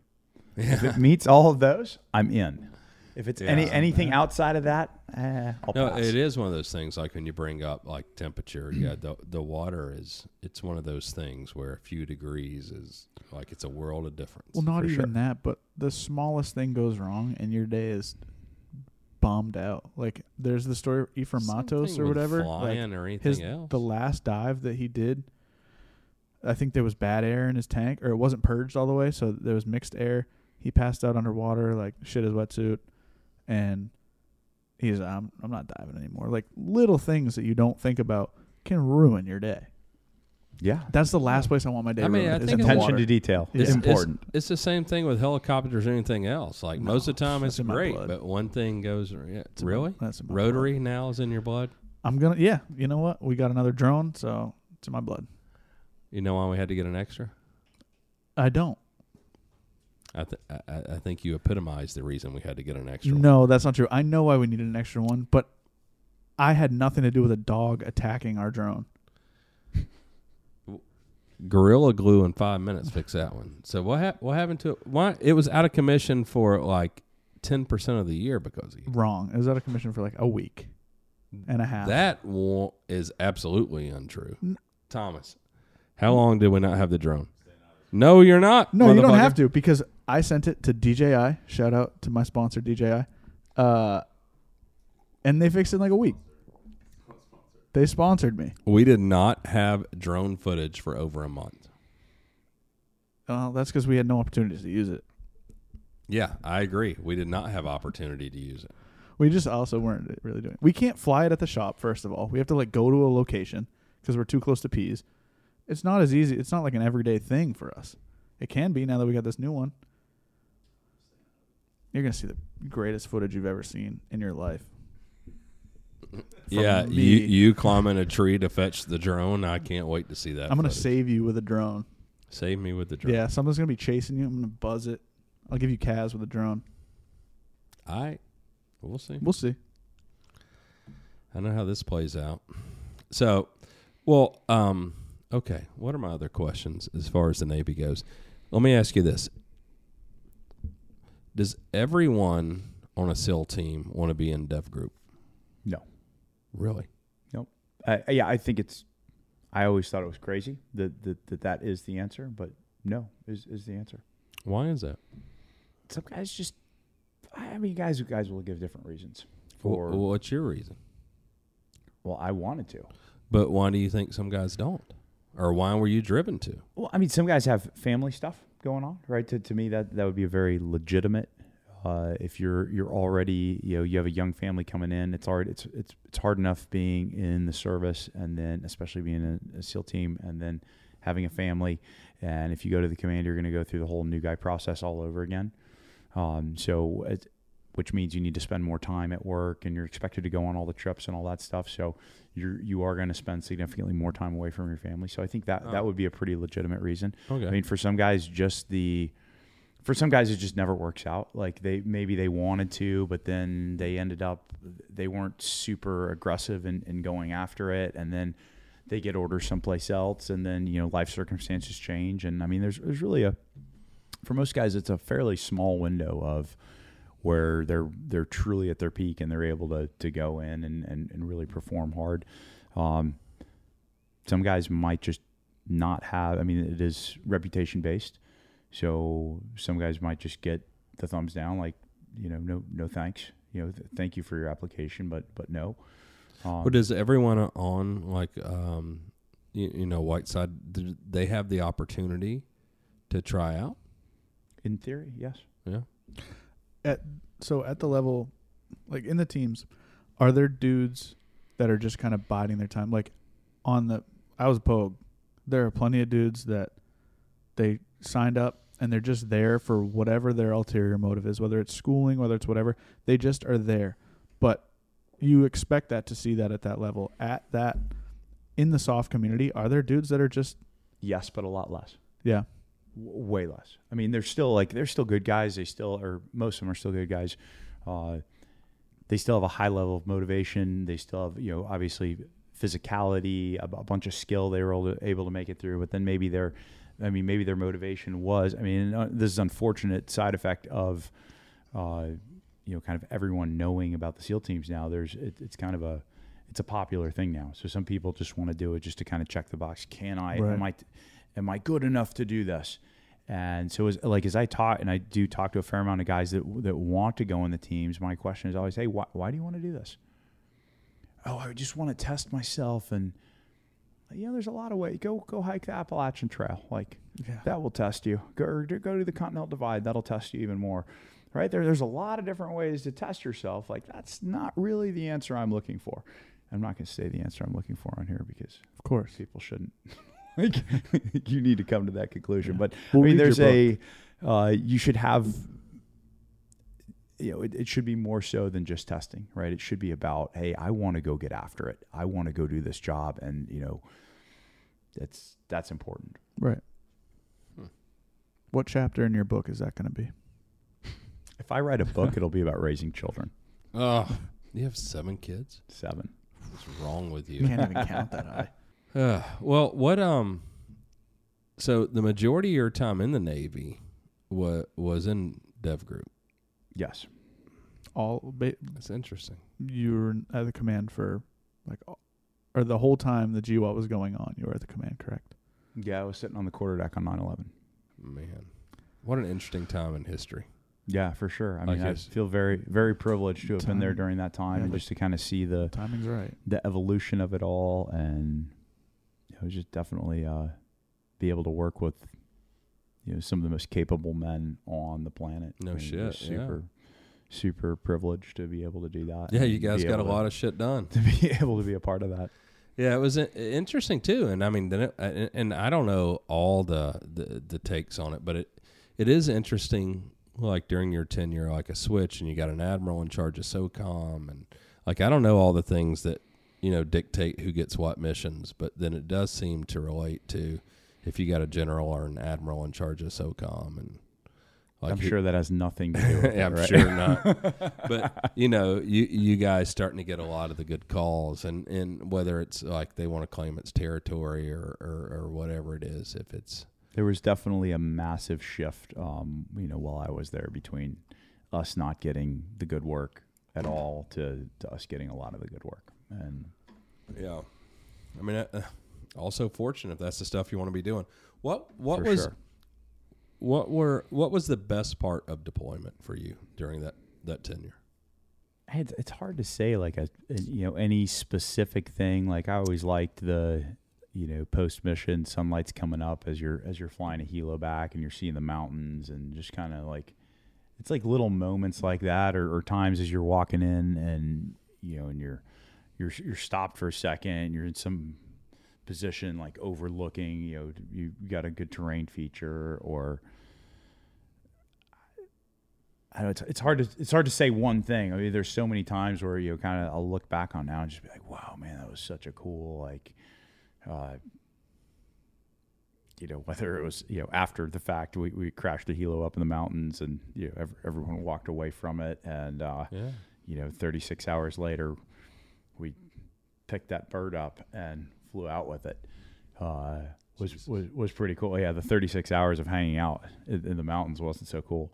Uh, the uh, the you know you don't get those highs without the lows. yeah ex- that's, exactly that's the way life you know? works. So it was It is interesting. It was cool. I mean, to me, I, I, I don't know that we've had too many guests from, you know, your organization or others like you that would have. The first thing would have said was like the mountain view and like No. sunrise coming like, back. the boys. I mean, there's all the things, and I don't think there's any wrong answer. But I think as I get older, you know, and relating to things like when I spend a, a lot of time in Africa now hunting, and the cool things. I mean, it's like uh, you, you know, Thomas went with me this last time to document a lot of it, and I know when Thomas was the most grateful or sentimental or talkative or any of the stuff was like when we're having a sundowner. Yeah. You know, like we've had a full day of hunting, and there's like great success or huge failure and disappointment or whatever the things are that come along with those things. End of the day, we're on top of the, a mountain every time, overlooking one of the most beautiful places in the world, the Eastern Cape, Eastern Cape of South Africa, and we're on top of the mountain, like having a bourbon, fucking off, looking over something that looks like the Grand Canyon and a jungle combined. It's like how lucky are we? So amazing. Yeah, I mean those are those are some of the coolest experiences. I, mean, I, I remember doing. Uh, I mean, this wasn't the, on on deployment. This was, uh, I think, going through a tandem course. Uh, I had it. It was a sunrise jump, and you know, over, over the desert, and the guy that was videoing me came in and took grips with me. I was just like this, you know, like rugged, mountainous, you know, desert landscape, and the sun's just coming up over, and like he sees that I'm flying, you know, jumping my guy well enough to where like he he flies in and like takes grips with me. I'm like, it was just such a cool, Yeah, cool experience. yeah. I have a question about that. That's semi-related. Uh, did you Jay wants to jump but want ten. did you jump a bundle, Yeah. like in training? Yeah. Fuck that. Like that couldn't have been fun. It's very exciting. Uh, Five hundred. it pounds was not your uh, as we got better canopies. So initially we had uh, What's just- that mean? A bundle? it's, it's, it's a giant like a six or eight foot concrete tube, two foot concrete tube. That's like- filled with like six hundred pounds of stuff. and you they push it And you out and you push go it out with in it. front. It's tethered to you Why? to get It's more a- gear in. Yeah, it's a Oh, so you're you're you're, carrying like the But this is human, like simulating you're the human piloting a bunch of gear in. Uh, you know that you can Sounds jump in. awesome. But I mean, you- you're throwing five, six hundred pounds out. It's pulling you down anyway, and then you're gonna pull the chute. It's gonna keep going, and you're gonna stop oh, yeah. for a the second. first. So the first one, th- you know, that what they tell you to do is, is come in. You you like you cross your legs. You bring everything in like this because the, the openings are really violent before we got the zero porosity canopies, and uh, the first one I do, I you know I, I you know, you've already got your drogue shoot out.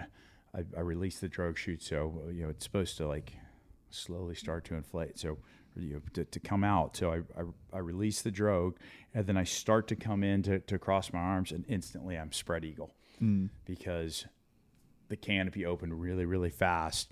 And then I had line twists and it was spinning me.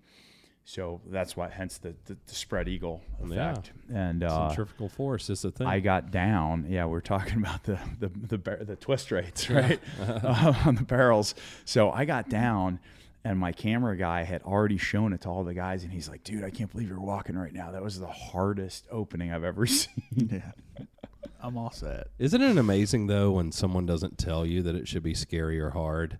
Like you're preparing in your own mind for the thing, and then it's like, I mean, we talked about it earlier. It, it, it, it, it's like how tough people are or can be, and how soft we become over time, and the things that you can go through. But yeah, if somebody doesn't tell you it's supposed to wreck you, like.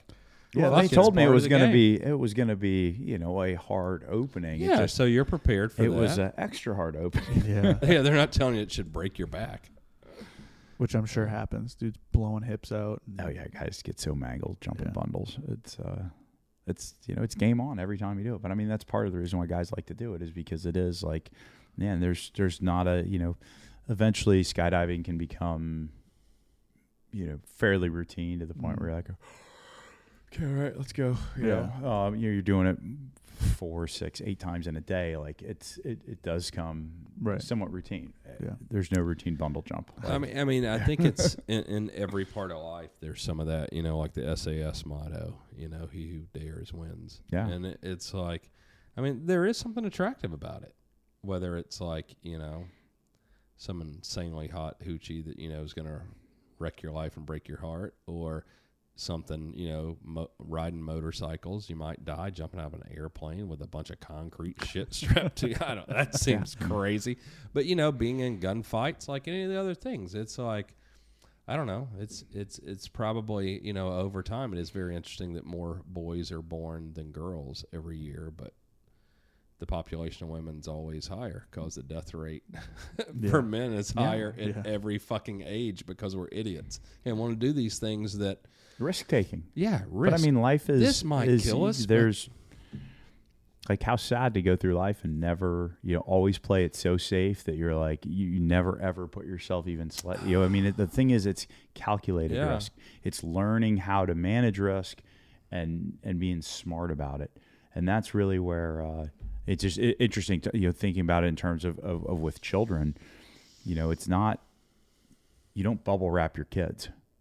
You you you take your kids and you teach them stuff. some and then- parents and do then- but it yeah, but the thing wrong. is, at a certain point, the kid's going to go, okay, now I'm actually, oh, I'm in a car for the first time, and I'm a six pack into it, and going 120 miles an hour is really fun, right? That's not where you, that's not where you should be learning to take risks, yeah right? Because that's going to get you killed, right? Risk taking is at, at a young age, you start climbing trees. And when you're really small, you climb a five foot tree or an eight foot tree, and you're like, "Oh man, I'm really high up there." But mm-hmm. really, the con for and for them, it seems like you know they're climbing the, the Grand Canyon. But if they fall out of that five or eight foot tree, it's probably n- a very low consequence. So it's it's it's learning, you know, just one little step at a time to take risk and then to do risk management. And then, and then by the time that you're pushing the bundle out, well, you've already got a bunch of skydives Right. and you have the experience in the air and, and it's n- no longer a, you're completely overwhelmed by the situation. Yeah. Yeah, it is an interesting part of life, like uh, risk and how everyone's tolerance for it is different. You know, and it probably goes back to your training and, and, and what you do now in life and teaching people now since you retired seven years ago on, you know, self defense and all that. Because I mean there's there's a lot of easy ways to have self defense. Like you could not leave the house, you can live in, you know, different area, all these things. But like trying to mitigate all those risks. In business, I, you know, I don't know. It's it's not too different. Like once I became aware that I wasn't going to starve to death, you know, and part of that probably comes, and you're probably more aware than most people. And I I think when I was younger, college age and stuff, I lived abroad and traveled a lot. And, but you being a kid, and you go from America to Germany to Africa, and you know the majority of people have not been to Africa. And you can go on a safari, a rich white person safari in Africa, and you will be exposed to just a different level of life and risk. And you know, or if you go live in Alaska for a couple years, like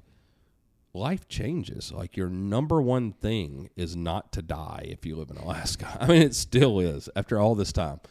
And you know, it's like what risk are you willing to accept? And for me, like once I realized the point of that was I'm not going to ever starve to death.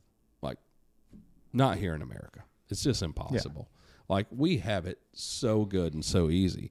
And, and and so for me, I think you know part of this is your background environment, obviously, and me growing up poor, and then we were relatively middle class, and the things that my parents did to sacrifice for me to have opportunity, and me like one hundred percent not wanting their lives, but from where they came from in their life, they're much harder people than me, and they had a much more difficult life, and then my primary goal was not to work in a factory.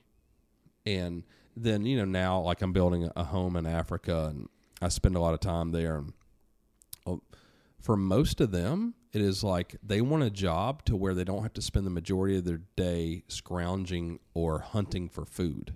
Like that's still a thing and i think people don't realize it. Like so many countries in the world the government does not take care of you if you are unwilling to take care of yourself. Most places in the world. yeah, Yeah, I which mean, is and- kind of the way it should be. Speaking about Africa specifically, in Africa, if you're you're a little plump, you got a, a few extra pounds, like that's a sign of wealth. Like Yeah. they they like that because that's that means you have For enough men. food. Yeah, for for the guys. It is weird how there's a lot of women in southern Africa that are large. It's like like your husband weighs 110 pounds. How how do you weigh 200?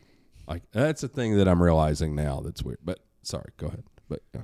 I just thi- I think it's interesting. You know, we're we're one of the few countries where our poor people are morbidly obese and have air conditioning units Yeah. and iPhones and, as and society, as much food as they can as eat. society, we feel they're entitled to that, and I'm so sick of that. You know, it's. It, I mean, you think about. I mean, you're obviously someone that has a conscience, and, and the job that you know you served in the Navy for, Navy for the majority of your career.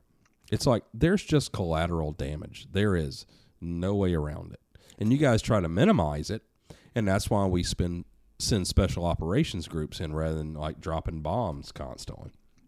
And you know and, and i mean the real reason for that has to be that as a country we have a conscience that we do not want to we want to try to minimize you know the the collateral damage and you, you know that sort of thing. And but how we're so willing to accept all of this in America and like oh everyone has a right to education. Everyone has a right to food. Everyone has a right to cable and a cell phone and all this other shit. And it's like it's so disgusting and gross. It's like we're not doing America anymore. And the, the, so the, the conversation that needs to be had is what what do you think the role of the government is? it's not to save everyone from themselves. That's not the role. It's not equal it shouldn't outcomes, be. Equal opportunity, right? Everyone gets a chance, right? The pursuit of happiness, not the guarantee of happiness. That's a brilliant.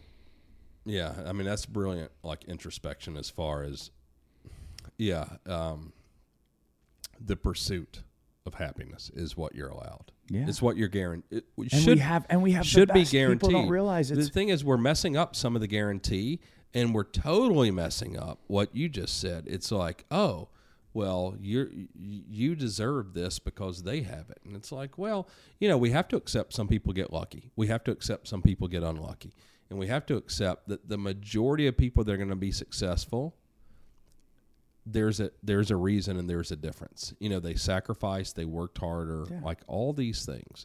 And you can get lucky. and and the more we the more we try and guarantee the happiness, the more we take away from the the true pursuit of it. Because ultimately, if you're given stuff, you're you're never really satisfied with it. Yeah. You're always out. You, it becomes an entitlement type thing, and and the more the more you're able to give to everyone, well, someone's paying for all that, and generally, it's the people that are actually the the ones that are starting stuff, the ones that you know that are running businesses. I mean, it's even true in this country as much as we don't want to like believe it. It's still the 20-80 rule. 20% of the people are paying for 80% of the stuff. And that's in this country. And when you go to other countries like South Africa, you, you know, the difference is probably twice as much. And you know, I think there's no excuse anymore in this country where everyone doesn't have the equal opportunity. And I'm all for it. But like I, I know even in my position the sacrifice that's had to take place to enjoy, you know, like whatever it is, a pool and a hot tub or you know, me being able to go on hunts or me having things. It's like I've sacrificed a ton and a lot of hard work and I've been so lucky and I was fortunate to be born an American and fortunate to have the opportunities that I've had, but I've also been willing to sacrifice and take advantage of it. And it's not free. And um yeah, I mean that's that's a difficult thing to see with society now in general. But for you guys, it's it's it's like when you're after 9/11 and we are in the situation we're in where it's going after bin Laden or going after all the terrorists.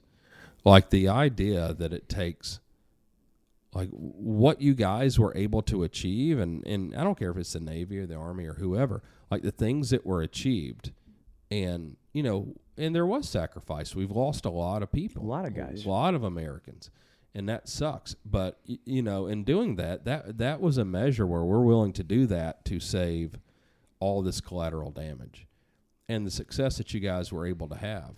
Um, you know, and some of that, I mean, it's going to relate to the intelligence, but then when it comes down to it, like at the end of the day, we got to send guys in with guns.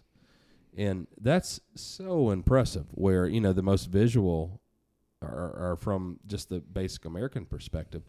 I mean, the optics of it, you know, the primary thing would be, you, you know, 2011 when, when we were able to kill bin Laden. And that, you know, that was your organization able to do that. And what it took to get there you know, it's it's like we could have very easily six months before that dropped a bunch of bombs over there, like we did in World War II, but we didn't. But the sacrifices that are made and our willingness to, you know, protect collateral damage, so we sacrifice American lives, and I'm not sure like my agreements on that, but you know, it's far less than it would have been 20 years before, and some of that is technology and stuff like that, and training that you guys were able to have. And you know, I mean, I, I think I've only been able to be successful within our industry because I embraced it, and I just got lucky, probably like you did, someone who, you know, joined the military voluntarily, wanted to fight, and then we have 9/11, and there's a war Yeah. on. And for me, it was to some degree the same way. It's like, oh, well, this is kicking off, and there's all this money, and there's all this potential, and there's all this need for technology. And I'm a company, I'm the leader of a company that's willing to engage in these things. And like, it didn't even really recognize it at the time. Now, you know, we're 10 years removed, and you look at it, and it's like, It's kind of cool when you step back with a little bit of perspective, a little bit of time in between. You're like, wow, that was it's actually super historic times that we got to be a part of and, and got to see so much of the development of like current TTPs and and just kind of the, the, the direction of, of the nation. Uh, so pretty cool. Yeah. Um, I don't know. I always reflect on it. And it depends on who, when we have someone on the podcast and where they're from, if it's industry or military. And it's uh, like when we're looking at, you know, stuff that's on the table, you know, like this is actually um, a dev group silencer from the early 80s all the way through the early 90s. Um, the Navy and your organization in particular was always very progressive with silencers, and this was way ahead of its time. This was a nine millimeter silencer originally, and I, have you ever even shot an HK P9S? No, I know I know what it is, but never, never shot one. So at the command before you were there, that was the pistol because it would operate, you know, uh, like over the beach stuff. So so in the surf, and this was a silencer for it, and it was incredible. Um, but the technology that's been developed, uh, you know, whether on, on the rifle in front of you, that uh, pull Delta Point Pro, you know, that stuff only happened because of the war, or a lot of the optics, a lot of the ammunition, you know, which uh, we poured huge resources into, and then it helps the commercial market and hunting and everything else over time. But there was probably more optic and ammo development, well, small arms development in that 10 years from 9 11 to 2011 than the 30 years prior. M- medical as well. I Yeah? mean, we were yeah. So we were just uh, I was teaching a pistol medical course yesterday, and just you know we we, we talk about when I you know went went through Corpsman A school in '94. I was taught okay, this is how you stop a bleed. You try try pressure dressing. If that doesn't work, try pack band. You know, pack the wound. If that doesn't work, try recumbent position. If that doesn't work, try some pressure points. Um, and then if all that stuff fails, go ahead and put a tourniquet on. Yeah, but last realize that, but he's oh, probably you did going to lose his before leg. tourniquet? Oh yeah, yeah. So this is how everyone was taught. Even when I was back in, we taught, back in the day, it I'm was so ignorant. I you're thought gonna tourniquet lose- was the first thing. no, no. It was no, taught the no. so that's thing. that's the right thing. Oh, it is? So oh yeah, yeah. So so that's that how we were watching taught movies. was that hey, if you if you put a tourniquet on, realize you're you're probably condemning the guy to lose the appendage. right. And so, because of that, because no one wants to be a bad corpsman or medic or whatever, they would try all those other steps first. And then, if that failed, they'd put a tourniquet on. But that might be five or seven minutes later, and the guy might have already got past that critical blood volume where it doesn't really matter what you do at that point. He's he's going downhill. He's probably going to expire. Um, so the war goes, and we start seeing all these different cases, and now you hear the right thing right away. The, the right thing is if you ever look at, at, at an extremity wound and you're like, wow, that's a lot of blood, immediately put a tourniquet on Yeah. because the guy is not, and again, he is not going to lose his appendage because you put the tourniquet on. Yeah. Think of how many lives could have been saved that just because of that. Like Oh, even yeah. I went through basic training in 2013, and we were granted the Air Force, but we were taught that tourniquet mm-hmm. is the last last It's move like, for the same there's reason still, you're going there's to lose still guys. appendage. There's still guys that are putting that out. Unfortunately, there's still people saying, "Oh, only a doctor I should put didn't a know that. on." I mean, to me, uh, I'm so ignorant to it. It's the way I think about it, and, and we're at a huge advantage of, um, you know, with prosthetics and stuff now. Like the technology of that Yeah. stuff is advanced so much the last 20 years. But I just think if you're going to lose your leg or die, like fuck you, lose your leg. It's okay, man. You can still have a great life. Like you're not losing a whole lot in 2021 by losing a leg. Like it's not optimum, but But the thing is, now they have. Uh, the, I, I believe the the longest one that that uh, that they have on record is 23 hours for a soldier that had a tourniquet on his leg in Holy shit. Afghanistan. Didn't didn't lose his leg. that's a Um, long time. That's a really really long time. you get all the way around there. the world in 23 Oh, I- hours. Sometimes you get stuck places, it's true. which is probably why he had a tourniquet on for that long. Yeah. Um, but it Ah. just it just goes to show like the advancement. I mean, you know, now they've now they've got these this thing called an XSTAT where for so for junctional wounds you can't put a tourniquet on. Yeah. It's, like, it's this giant plunger, and you shove it into the hole, and you and you depress this thing, and it has this. Uh, uh, it's got clotting agent in these little balls of uh, of gauze, and it goes in. And it will it will stop the bleed for you. Yeah, I mean, in- it seems like we junctional should wound. have clotting that would. Well, know, so that so that was agent. another thing that, that that was developed during the war. Is, is we had this Yeah. stuff called QuikClot. Initially, it was you, you had you had your wound. Yeah, I'm and you familiar would- with you that. Would, you would rip it open, you dump it in. The original stuff was like this sandy powder stuff, and then guys were having problems with that, like burning people and debridement problems, them. and and so now the the same material is actually impregnated in the gauze. So now you're put now you're just pack you're just packing a wound like normal. Oh, okay. And so, I mean, so all these advances, you know, whether it's it, it's firearms, whether it's optics, whether it's ammunition, suppressors, or medical gear, all these advancements have happened just over the last 20 years, or a, a huge uh, amount of them have happened over the last 20 years, specifically because of, well, that was also the longest continuous war that America's been a part of ever. And those things too that like just like guns, those carry over into the commercial market and civilian world. Like a lot of those medical things have then obviously carried over into the civilian world, just like a 300 blackout carried over into the consumer. Like Yeah. so, a lot of those things. The war's Eventually, it filters economy. down. Uh, yeah, I mean, war or space race, any of those things, Yeah. advanced technology for. Uh, I I mean, you know, and even beyond saying, okay, we have these groups like the, the Navy SEALs or whoever, and like, man, you got to oil that machine. You know, I mean, like you said, it's like the the decade, decade and a half before you you were in, wasn't a lot going on. well, even I mean, you were pre 9/11, so like you even saw, Yeah, it was The- very, very, very slow. yeah, I did two two deployments pre 9/11 and they were both very slow deployments. And we- we actually did do a little bit of real stuff, but it was you know looking you know which at the time seemed really cool and looking back on it I was like yeah, we, we don't even count those deployments. Yeah, you go you go on two or three hits, and then you do six a night for years. Yeah, it's a little different. Um, another gear question. What do you uh what do you carry every day for a gun? I assume you carry the Minuteman blade. So I actually I carry normally I carry a Magnus Okay. and a Northman.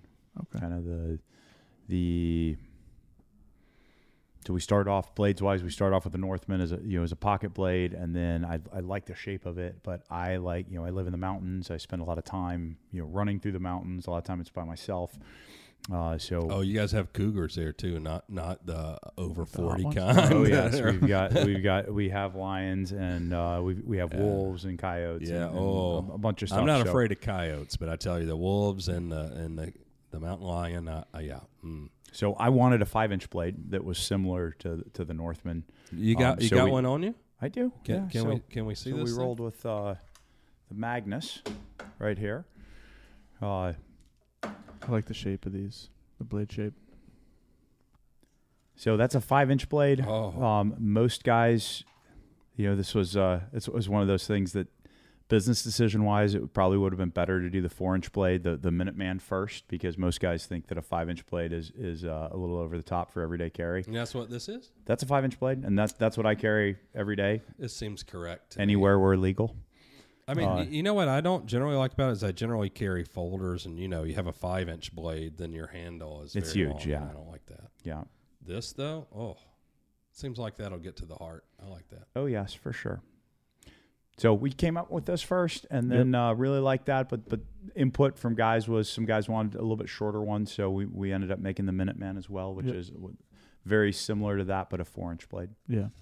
And then our sheaths, the kind of the the LOT or what we call logical order of thought behind that, we put a ferro rod in there on the side Mm. because you should always be able to start a fire. That that's an important thing. Might save your life someday.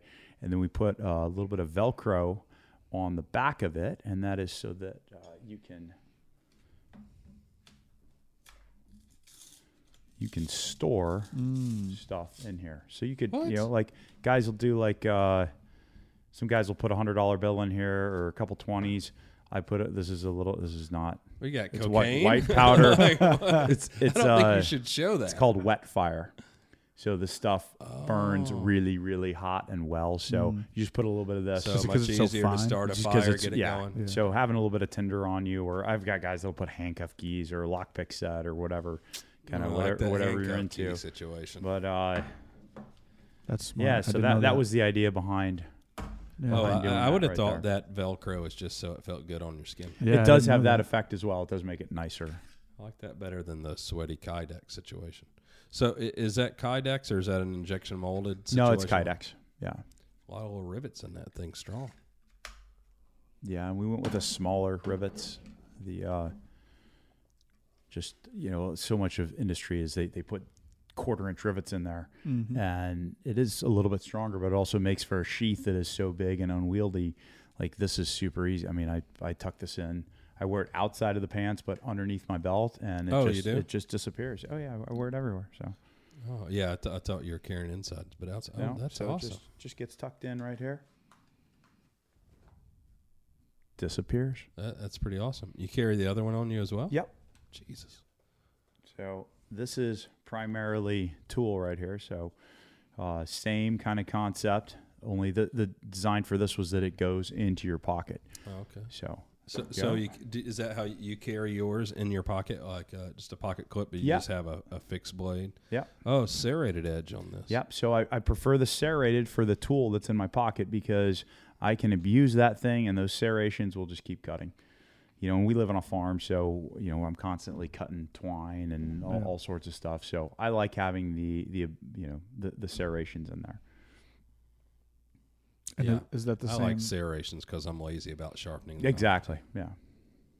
But we sell it now. We had we had guys asking for non-serrated versions, so uh, we we sell both both serrated, non-serrated, and then also we're, we're doing uh, sterile versions for the guys that uh, that prefer not to have any branding on there. Uh, It was initially it was kind of a a mill type thing. You know, gu- Oh. guys wanted something that wouldn't say, you know, Amtac blades or Northman or you know that that says the steel type, and they also have serial numbers on them as well. Uh, Your dime bags. I know it's here, coming man. out a little bit right there. Flipped it the wrong way. So nobody. Ambidex. Yeah, I was gonna say you're amphibious, right? Operationally, I guess the um the uh just all the IR stuff is more popular than thermal still. Do they? They both have their their place. Yeah. Uh, I always tell guys your biggest increase in capability comes from your first PVS 14. So for you're that first night vision tube Yeah. um, that's helmet mounted is your your biggest increase in capability uh, because you can it's on your head and everywhere you look you're seeing. The thermals are great. Uh, the kind of the the pig hunters have really pushed the development of of the thermal scopes. Now, I mean, you can get you can get thermal scopes for 2K that are pretty decent. I Yeah. mean, they're they're not the same as the 15K ones. Yeah, yeah. Um, but for what you're getting, it, it's it's pretty amazing. Uh, so I I like weapons mounted for the thermal and then helmet mounted for the night vision. Yeah. They're doing the overlay now. Um, I don't think it was L3. Whatever company just put it out recently. They put out. you put can out. get them commercially? Yeah, you can get them that that'll overlay onto your PVS 14s. yeah. Well, Adam's got that Skeeter that um, Mhm. has that. It's, it looks like it almost looks like Edge Detect on That's like a, old too. The Skeeter's not Right. new. Yeah, But yeah, it overlays. you can get edge detect on them as well. You can you can Yeah. cycle through the the, the things. Um, that's pretty mean- cool. They're like uh, The FLIR Breach I paid only like eighteen hundred for, and it's it's awesome. yeah, the little handheld one. hmm Yeah. It looks like the Skeeter size. Yeah. Yeah. Again, they're just pushing the, the the more the stuff develops and the more interest there is. I mean, just like PRS shooting has has hugely affected the ability to have nice, accurate rifles because that you know that that game has really pushed it because so there's so much more. Uh, you know the, the demand is there now for for those rifles, um, and just the, the with the uh, with the thermal scopes, and then all the the hog hunters out there trying to put a dent in those things.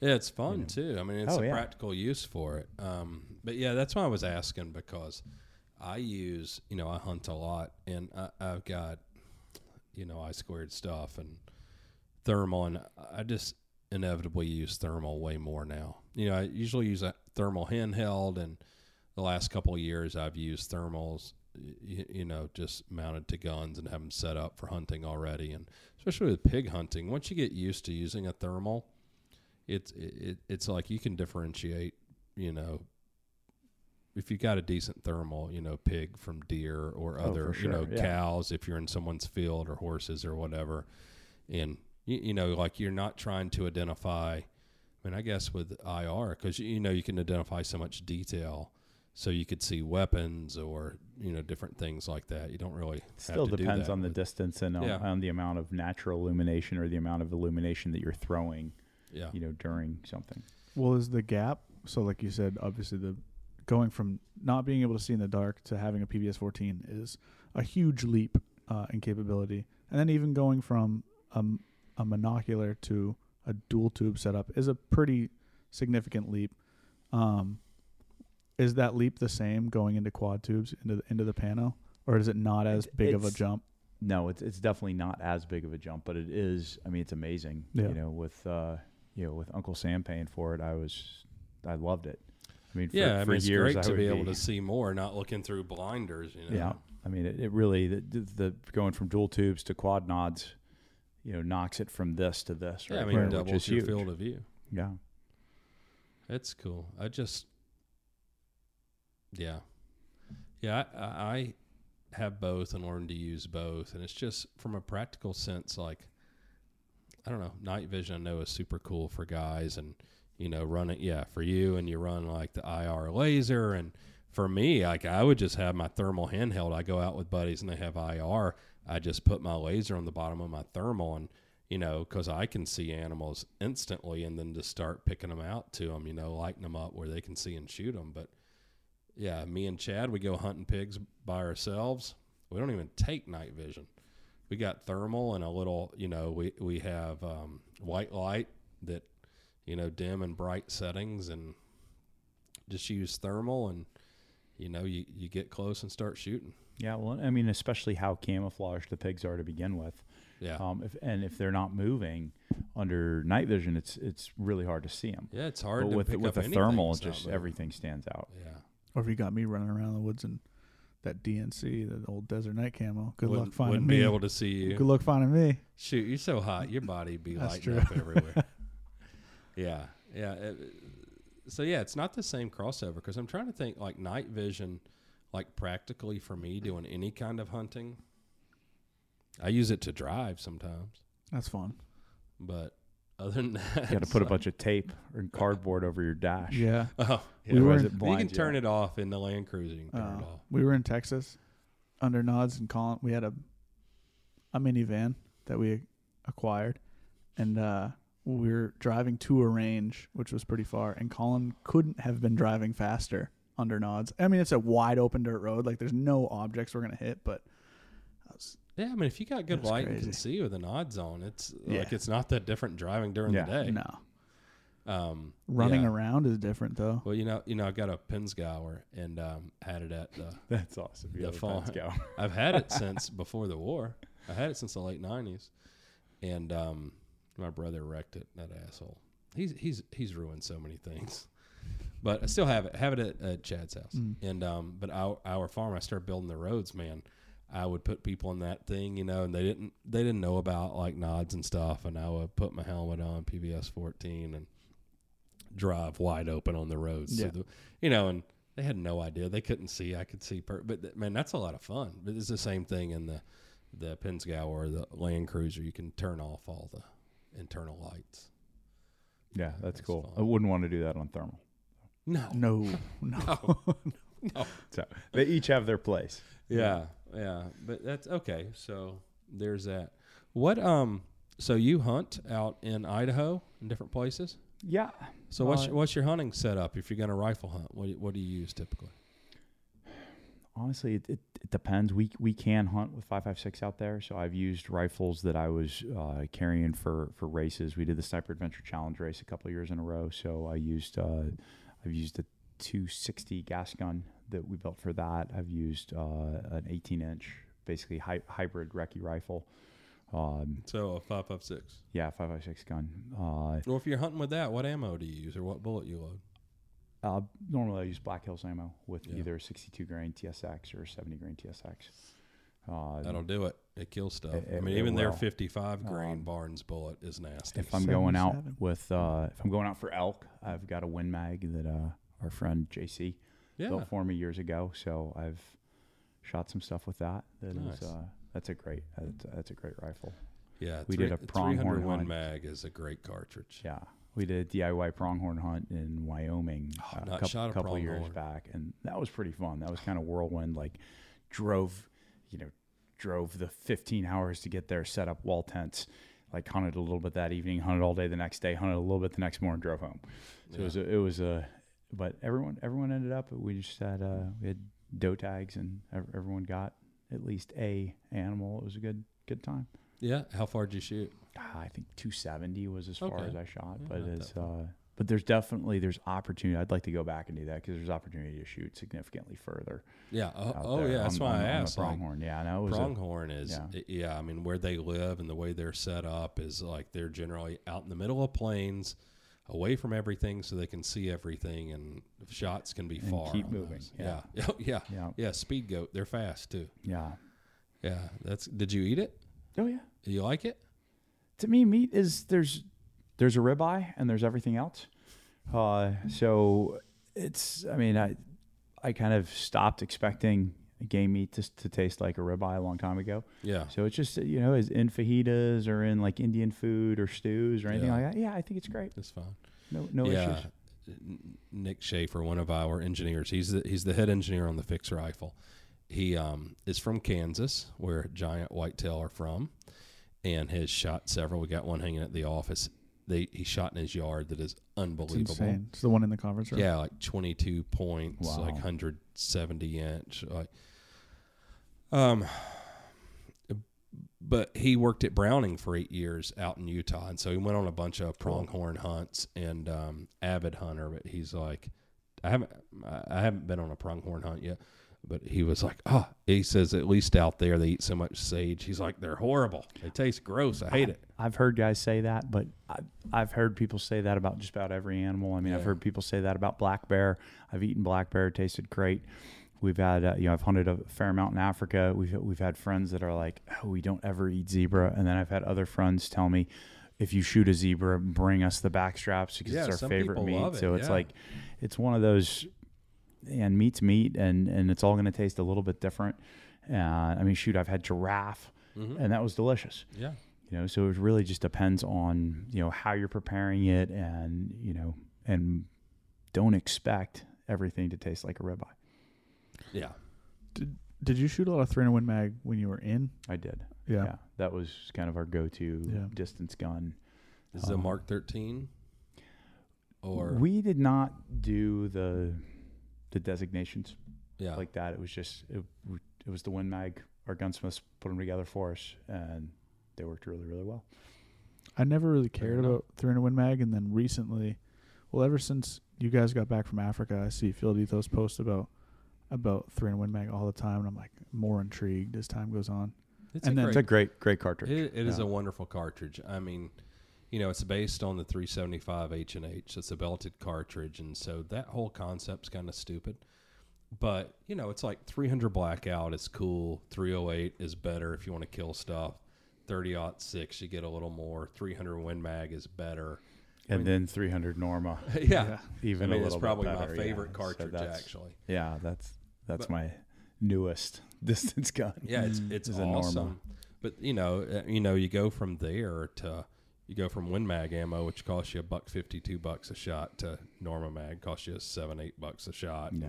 Guns bigger, heavier, and but yeah, it's a laser beam. And like then the next jump up, you go into the you know the the Cheytac, the the four four sixteen ones, or and then it gets even more expensive. Yeah.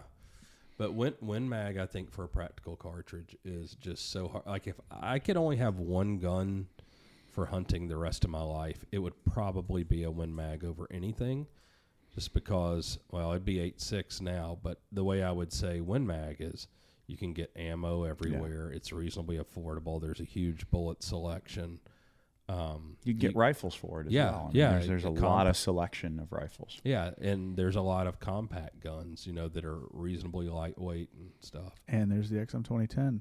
That's one of the coolest guns, but So cool. also weighs as much as that fridge.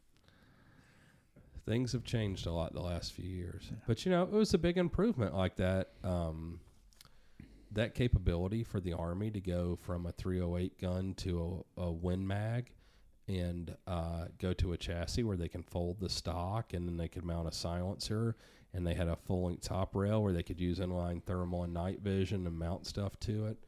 I mean, it was It's a a big jump right there. yeah, I mean it is. There was a lot of things on that. I mean, think the M24, which served our country great, you had a fixed 10 power on it for the most part, um, non-folding stock, you know, non-threaded barrel, 308, which great round, but you go shoot some animals with 308, great round, but doesn't hold a candle to 300 Win I mean, Mag you're consistently going to shoot 400 yards further with a Win Mag than you would Yeah. with, with your 308. So I mean, just that and your wind calls and I mean everything is just high, higher likelihood of success. Yeah. I mean, when we were um, Remington purchased my old company, and when I was at Remington Defense, and we won the M twenty ten contract, and so then it was Win Mag, and I, was that got a twenty inch barrel on it or something? I think so. Might even be a little longer. I don't even recall now. Mm, But they wanted some sixteen inch guns, and so we started working on it because it went basically from a thousand yard gun to an eight hundred meter killing gun. And at the time, they figured if you're stretching 308, the average guy 600 meters, but practically was probably four or 500 meters, and like 16 inch 300 Win Mag was an 800 meter killing gun, and like that that's a poke. Like hunting anything, like 800 meters is far, and if you can have a 16 inch gun, you know that's that. You know, is basically the mega fix that we're doing. It started with Win Mag and doing a 16 inch proof research barrel, having a lightweight compact gun with a stock folded, and you know me hunting in Africa a lot. I usually use 308 and 6.5, and now I use 8.6. I've never even taken a Magnum cartridge over there, but if I could have a lightweight gun where the stock folded and I could hike with the gun or have it on me in the vehicle, I'd take Win Mag all day over 6.5 or 308. You know, because like kudu or whatever it is in Africa, like there's a lot of big animals that are difficult to kill. Yes. Wh- What is your favorite animal to hunt over there? I mean, I'll, I'll go out like deer hunting with the kids.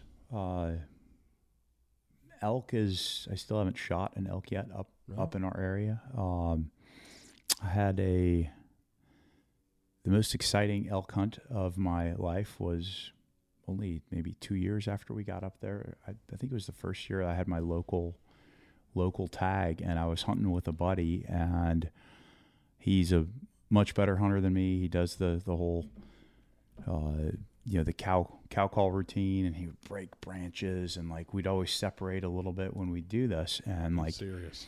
he was very serious about it. So the first couple times he did it, like it was so good. Like I, you know, I'm looking this way, and I'd always kind of look look over my shoulder because it, it just sounded really really good. So it's you know we've been in the mountains, we've been up above the tree line, then we're back down. We're in, in a deep. Uh, uh, old dark timber. So see, that's you know the darkest timber in our area is cedar. So then these are some bi- pretty big ones. I'm laying next to a log, kind of still as a stone.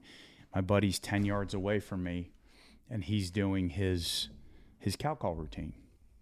And about 15, 20 minutes into this, I catch a little bit of movement out of the, the, the top of my eye, and I swing my rifle through, and here's a cougar running right towards where my buddy is. And I swing through and I shoot, and it, you know it was it was about that fast. Just swung through, shot. Um, you, I jump up on top of the log, shuck my rifle. You know, get get another one in. The, the cat's gone at that point, and uh, he, he my buddy doesn't know, and I'm like, hey, that was a, that was a cat. Um, I definitely hit it. uh, and it, it ran off. So we walk over. It was ten yards away from where I was, and it was ten yards away from where he was. So we were like, so it was basically this little triangle right here. So we start following the this you know the spoor of this cat and my buddy's got this monster hog leg of a pistol out and he you know he's the better hunter so he's like the tracker with you know nose to the ground i'm basically strike ready with my win mag and i'm looking up at all these monster trees and i'm, I'm thinking about all the you know the peter hathaway cat stick that I've read, you know, Death in the Long Grass and the leopards bleeding out, like waiting for you in the trees and stuff. So that's kind of my mindset as we're moving through. And it's like, you know, we'd see a couple, a couple tracks and then no blood, no blood, and then like a big patch of dark red blood. So this continues for like 30, 40 minutes or so. And we come around this alder patch and my buddy goes, We've got a cat down. I'm like, stand by. I walk up, I center punch the thing Yeah, yeah, from about 10, down. 10 yards. I, I center punch it with a you know 220 grain. This cat jumps up and runs another 40 yards. And then we, so we're both coming down now. We're like plying around this corner, and we both brain the thing on on on the next one. That's high Uh, pucker factor right there. But high that was uh, that was the most exciting elk hunt. We never saw a single elk, and uh, we ended up, you know, you know, I, we ended I'd love to shoot a cat, but I'd prefer to see an elk over that stuff. Yeah. Oh, I'm Same taking here. I'm taking your Cape Buffalo 15 out of 10 times over a cat. every time. Yep. I do not want to see a big cat like I, that. I'm with you. I don't know. I, mean, want to the- go shoot a buff. that's that's been on the list for a long time. Buffalo is cool, and I know that it's scary, but it, it's again the little part of my brain. I'm much more afraid of big cats than I am the buffalo. I, I, I mean, it's it's like if I have a gun, I'm not afraid of a lot of things, but you, you know, then I just have uh, w- when the limitation is like um, you know my reaction speed. And when I start doing the math, that compared to like a 200 pound cat, I'm like, mm, well, and They're fast. we're back to mindset. A Cape Buffalo will kill things when it's pissed off or if it needs to. A cat is obligated to kill all the time. It's an obligate carnivore and it has knives for hands and teeth. And it Uh, needs to kill to very, survive. very scary. Very scary. I don't like it. I don't like it either. Man, I, di- I didn't know that. You shot a. That, it was I exciting. mean, that's that's one in ten thousand right there. Oh yeah. It, yeah, I mean, I'd, I'd never even seen a cat before then, and I think I've seen one maybe since then. yeah, because you can live a hundred years, you know, a hundred yards from some and never see them. Yeah. it's amazing. Cats are so cool. if you didn't get that first shot off, like, is it pretty solid? He was gonna try, whack your buddy, assuming I mean, he, he, was, was, so he was running right towards that. I mean, the like when we kind of re- reconstructed it, I was here, my buddy was here, the cat was here. We spaced it off. I was ten yards away. I shot the thing. I didn't do mechanical standoff, which is why I didn't kill the thing right away. It was because it was literally I was here, and I just and I had you know I got a five to twenty five. Vortex Yeah. scope on Oh, there, yeah. so All- like all that with, and I had good the you know I, I had the illuminated reticle on, fortunately as well. So I swung through and just you know put, put the crosshairs on there and shot. And you know, mechanical standoff at ten yards is going to be about that much or so. And so I was low, so I clipped him like like low in or you know high high in his leg right there, um, which is why the, the the we found the tracks the way we found them, which was you know move move move move move, and then he would try and place uh, place weight on there and then fall on it. Well, um, what? Okay, well, one last thing for me though. What about Africa? So you've been to Africa hunting. You showed me the picture from 2000 with the kudu. Yeah, that was 2000 Ooh, where were you? Uh, Zimbabwe. in Zimbabwe. Yeah, What's your favorite thing to hunt there? probably kudu. Yeah, kudu. Love the kudu. Yeah. Bu bushbuck and kudu. What? Th- those are two of my favorites. What else? Now I'm all into this buffalo thing, but that's expensive. Like You were talking about bushbuck a lot though. Like you seemed stoked on those. bushbuck is cheap. It's difficult. You know, it's tough to see a bushbuck. Like Jay, they're called bushbuck because they're in the fucking small. bush, Mm, and they're sense. small. So it's it's you often get glimpses of them, and they're difficult to hunt. We lit one up. I was so excited to see one. It was not getting away, and I, I make so many mistakes in life and in hunting. Papa made this one happen. I'm telling you, Jay. What's the one? uh What's the yeah, one? Yeah, it was it was it was pretty good. Like I, I I gotta admit, like as much as I fuck up, that that was a legit. What was the one that you guys, uh when the whole Africa crew were here? I think it was Jason that shot it. It was like a water nostril or something. what, what was that one? It was like the a- water buck. Oh, it's a water buck. Water nostril. yeah, I, don't- I thought it had like a crazy name. Water buck. That's simple. yeah, I don't know. Are those why. cool? Water buck is an awesome animal. It's a cool animal. They're super cool looking. Yeah. Yeah. and it's a big. It's a very stout. It's a giant animal that's very tough and durable. Um, and it's just interesting. It's called the water buck. Uh, they reside oftentimes around a lot of water. And um, if you're walking through the bush, you can smell a water buck if it's been there within a half hour or so. They have they're very oily and it's a very musk smell, and um, so you can smell them from pretty far distance, and and you know, it's designed that way, I guess. So if they're in the water, they can get out, shake off, and they're dry Oh, pretty yeah. It repels the water. Um, and when you're skinning them out and everything, you can't let like the fur or the hair like touch the meat; it ruins it. Hmm. And um, but they're they're big and beautiful horns. So they're not part of the spiral horn family, but it's a ring horn. I, I don't actually know what they call those, but it's the same horn as like a Like a lechwe. sable. Yeah. Yeah, like a Too, just- just- sable, but it's the opposite way. Yeah. But a lechwe and a water buck all have kind of the same horns. Beautiful horns, and that's a that's a cool animal. So they're all in southern Africa, at least. I don't know about central or northern Africa if they're up there. I don't know. I haven't Water been up there a whole lot. Yeah, wa- water buck water buck's a cool animal, but I think kudu and bush buck right now are my favorites. Like I, I just love the spiral horn. So, you know, bush buck, kudu, um, inyala. Black buck. Um, no, but- black buck. That's that's in India or somewhere. Oh, That's not African.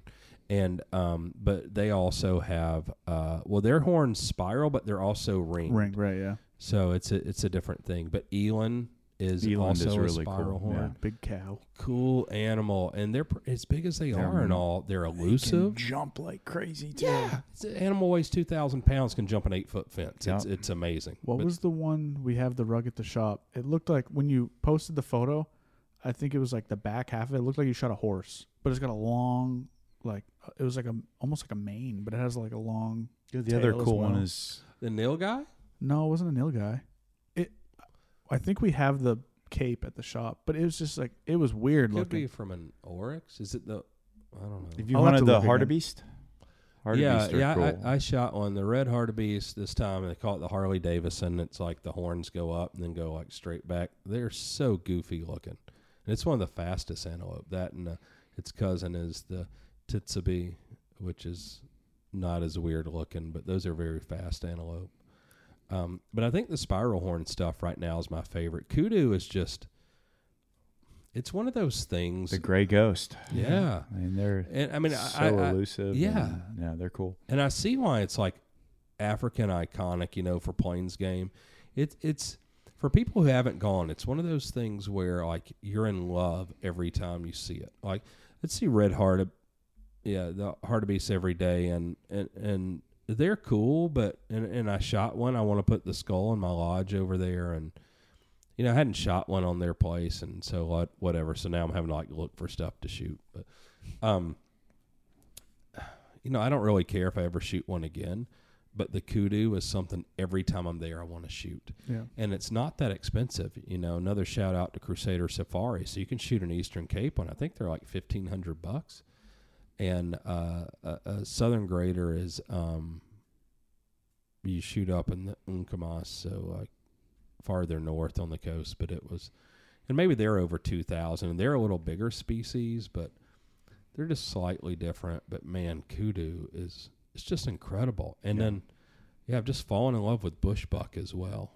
And they're interesting and beautiful and difficult to hunt and it's a small animal and To me, it's just the I mean, the the appeal of hunting in Africa is just the amount of game that you see and the variety of game. So it's like you might. I mean, I've spent I've spent months in tree stands in Virginia to to get one shot off with a bow on like a tiny little doe. yeah. Uh, whereas in Africa, if you're if you're cruising around, you know, and you see see game drop off, spot and stock, you might do that three four times in a day Yeah. and that's with hunting with buddies too. So it's, It's- not you're not you're not even up every single time, and it's just It's just awesome. It's great so, experience. It's so incredible. I mean, and to me, you were, you know, it's all grass is always greener. But I, I'm so envious of you getting to grow up part of your childhood in Africa, and how interesting it is. But yeah, for someone who fell in love for hunting here, and I devoted so much time and energy and resource money to growing whitetail at my farm in Georgia. But you know, here we are in New Hampshire. Guys at the shop that are avid hunters will sit all season and never see an animal. Mm-hmm. yeah. And I'm like, how in the world do you do that year after year? And you know, they shoot a deer like once every three years. And and you know, they probably have hundreds of hours in for every deer they shoot. No way I would be interested in hunting. I remember growing up and shooting deer when I was younger, and like my grandfather's friends, or maybe not them, they were shooting stuff all the time, but like grown adults being like, How are you? Like, this kid is 10, 12, 13, whatever I was at the time, being like, I've hunted my entire life and not gotten a shot off on a, on a deer. And like, that's just around here. Like, to me, I'm That's like, I. I shoot one every year I go out or whatever. And like, it, yeah, it's a completely different way. But I think for people here, I mean, what you said about the variety of game. So, um, for years I've had a lease in Texas and then in um, Alabama and the black belt there in Alabama, and there's lots of deer. And you know, I see deer every hunt, and you get spoiled. But still, like you're only seeing deer. Occasionally, you'll see a coyote or something. Uh, maybe sometimes a pig. But in Africa, what you're talking about is Thomas, who has never hunted or been on a hunt until we went to Africa, and bless his heart, the second hunt was a Cape buffalo. but, but you know, we would be on a hunt, and so you know, we would drive around, spot something, spot and stalk glass. But you could do a spot and stalk, and you know, the few hundred meters you got to hike, you might all of a sudden get halfway through that and turn, and there's a giant you know, there's a, a, a kudu bull uh, j- right there. I mean, you might encounter four different things to shoot before you get 300 meters to shoot the thing Yeah. you thought you were going to shoot. It's amazing. It is amazing the variety of stuff. Like at Safari, I think they've got 20 something animals because it's free range hunting, 20 something different species of animals that's free range you hunt on their insane. place. So, and the, and the fact that because uh, and part of it is they're free range, part of it is probably you know the dollar so strong in South Africa right now, and they were shut down for a year and a half. You couldn't go into South Africa to hunt, so everything got cheap. And like right now, you can go over there and stay a week, week and a half, in five to seven grand and shoot five to ten animals Yeah. and have yeah food, lodging, everything. It's Great cheaper, experience. Yeah. and it's cheaper than anything you can do here in the states. Has you or have you or anyone you know shot a hyena? Mm, 'Cause there I'm was a- Never. There was a picture that floated it was floating around recently of a Navy gentleman um, with a, a hyena on a four wheeler that he had shot, and it is massive. I shot a jackal. So did that guy. That was just, Yeah. but that was you know in the back of the bucky, and there he is. Wow. Same with, same with that guy. Same with me. I tell the story like I was in the front seat of the Land Cruiser with this folded in my lap, and it ran out in the road in front of us and stopped long enough for me to lean out and shoot it like that fast with a red dot. And you know, during the day, I mean, just like yours, it's like it's so rare and just happenstance. Um, but no, hyenas, there are not um, like free ranging hyenas. They're more in the- north, right? Yeah, they're not where Yeah. where we are in South Africa. I mean, there are places you can shoot them there, but I think that's probably high fence places where they have them. But Yeah. They're gnarly. There was yeah, very I- little left of this jackal when Yeah, I, I. I, had, I shot it with 375 H and H with 270 grain soft point, and I think I hit it a little bit back, and it was like, It's two jackals now. yeah, almost cut it. yeah, I mean, they're small animals. Yeah. Beau- yeah, I mean, I, I got lucky too. Even for a jackal, the one that I shot was incredibly beautiful. Um, so that's cool because you know you can shoot all that stuff there easily at night if you hunt it like a coyote.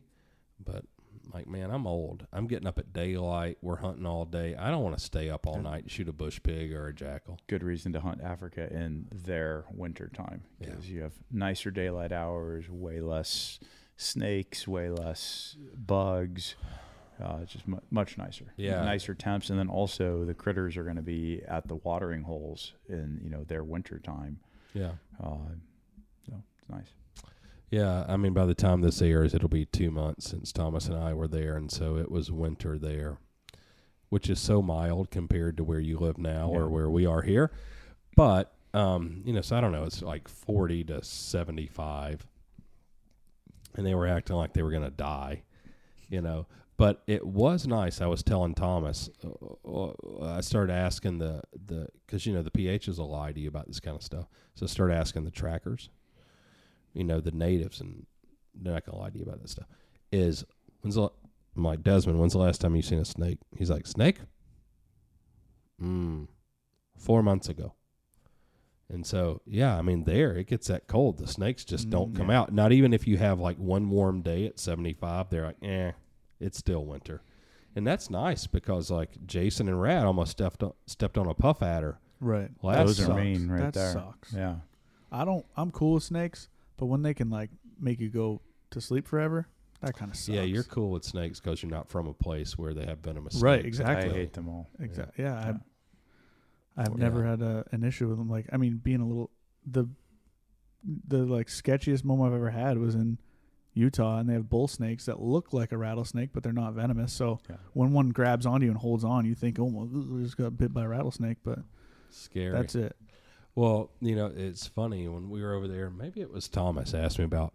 They don't wear snake boots over here, and I was like, no. And well, why not? It's like, well, because like the snake that's really going to kill you is the mamba, and it's going to like bite you in the chest or something. Yeah. like Yeah. so big, stands yeah. up five feet. It ain't going to bite you on the leg, homie. When I first moved over, we we first moved to Swaziland, and I'd go exploring outside of our mowed, you know, lawn Yeah. area. I just remember I was I was moving at like the Vietnam jungle patrol pace, like you know, one step every minute or two, and looking at everything. And a couple of months later, I was running through those same areas, and it's never Yeah, I mean, when I first started going, Never an issue. I was so afraid of it, and I'd ask the guys, and they do the same stuff. And before you know it, by the end of the first week or two, you're there, like you're crawling through the bush, yeah. tracking stuff or You doing. just got to pay attention. I mean, sometimes, sometimes they're there, so you do have to. You do keep your eyes open. And I remember uh, ta- talking about snakes. I was in sniper school, and I was getting ready. Like I had a perfect spot for my final firing position. Like getting ready. Like I'd Mhm. already built uh, most of my hide, and I, you know the the way the sun was shining across this bush. Like I had a nice shadow there, so I'm Crawling into the spot, and I remember looking, and I go, wow, that's a remarkably well preserved rattlesnake skin. and then it starts moving a little bit. But it was like, that was my spot. Like, so I start throwing little rocks at it. I'm like, get out of here, snake. This is my spot. Like, and it, it, it left. Oh, and it I, did I from shot from, there. that? Oh, yeah. Yeah, I just can't. Hey, this is. This is serious business. Like I, I might, I might not pass this. Was this Yeah, in yeah. North Carolina? No, this was in Southern California, out in the desert. Oh yeah, mm. Mm. Diamondback. Mm-mm. Forget that. Um, s- sniper school. So, so w- when did you go through sniper school?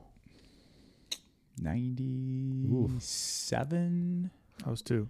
or 98 and 99. So I actually failed the first time I went through sniper school. Not for shooting, for stocks.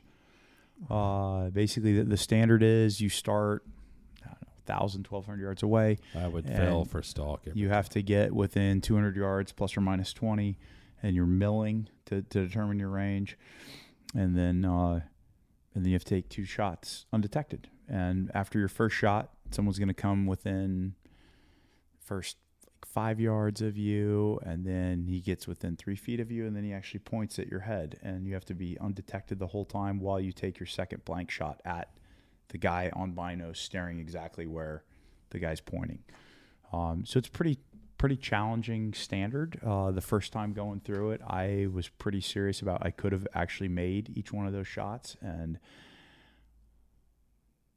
and I, you know, got got walked on too many times for uh, for stocks, and so that was Is that what Jack? that was crushing to me. is that what jacked you um, up? Being like, I need to make Yeah, a I realistic shot. Yeah, I, I was a little bit more like, hey, I, I could actually probably make the shot. So so that meant that the maybe I was shooting from 260, you know, 260 yards, Mm. where the standard is 200 yards plus or minus 20. Uh, so that was that was super hard for me. That was like one of the first like big things that I had failed, and you know, like so I was a fir- uh, one, you know, not even one platoon wonder. I was in my first platoon and got sent there because I was a good shooter, and so I like had to go back to the boss and say, "Hey, sorry, like." For shaming our platoon, like failing this, and and uh, I mean it's a it's a hard school. A lot of guys fail out of it. I did well in the shooting, and and they're like, okay, what you know, it happens sometimes. And then as soon as I got back from that deployment, like I just kept, hey, put me back in, put me back in. Got to go back in, and I crushed it the second time. I got walked on once, and it's because it was it was out in the desert, and when I got walked on, the guy said afterwards, he's like, I couldn't see you, but there was only one bush there within like 10 yards. So you had mm. to have been behind that, which at first I thought was unfair. And then I thought about it. I'm like, well, actually, it's totally legit. No, he's if, doing a good job. if too. there's only one bush there and I'm behind the only one bush, then by default, I have, you know. yeah. So, but I, I kind of, I played the game the second time through and, and, and passed. I mean, So- and you know that's probably what they're looking for. A- Absolutely. I mean, it's all it, it's can can you learn and can you adapt and do it? And I mean, there was there was some definite. I mean, learning to to turn your your s- basically, I, I turned my gun into a bush because I I didn't. Uh, you know, you can veg yourself up, but then they're still looking at you. So, kind of my SOP was I would get within about 250 yards or so, and then I would just, you know, I, I knew what the predominant vegetation was, and I didn't even mess around with rubber bands.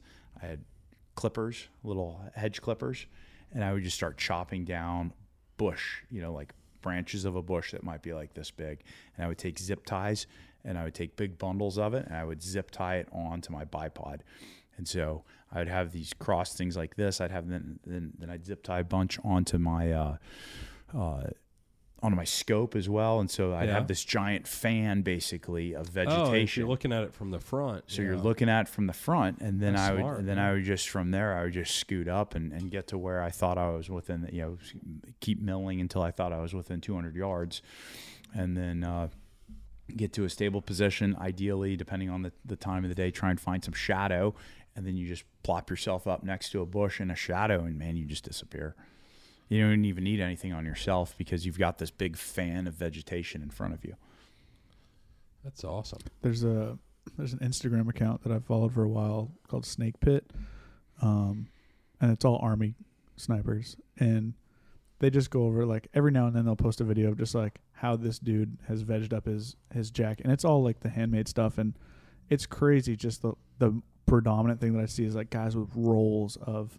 um, like hair ties, zip ties, things like that, like little little things that the average person would never think of. But yeah, same thing, like showing off his tripods, and his tripods all it looks like a bush or whatever. Like it's cool. What What was your setup then, firearm wise? Do you remember what you had? Uh, some version of a 700 uh, i think they had we had mcmillan stocks on them it, it was just a normal 700 and then i had a Leupold mark iv fixed 10 power scope with Mil uh, dot?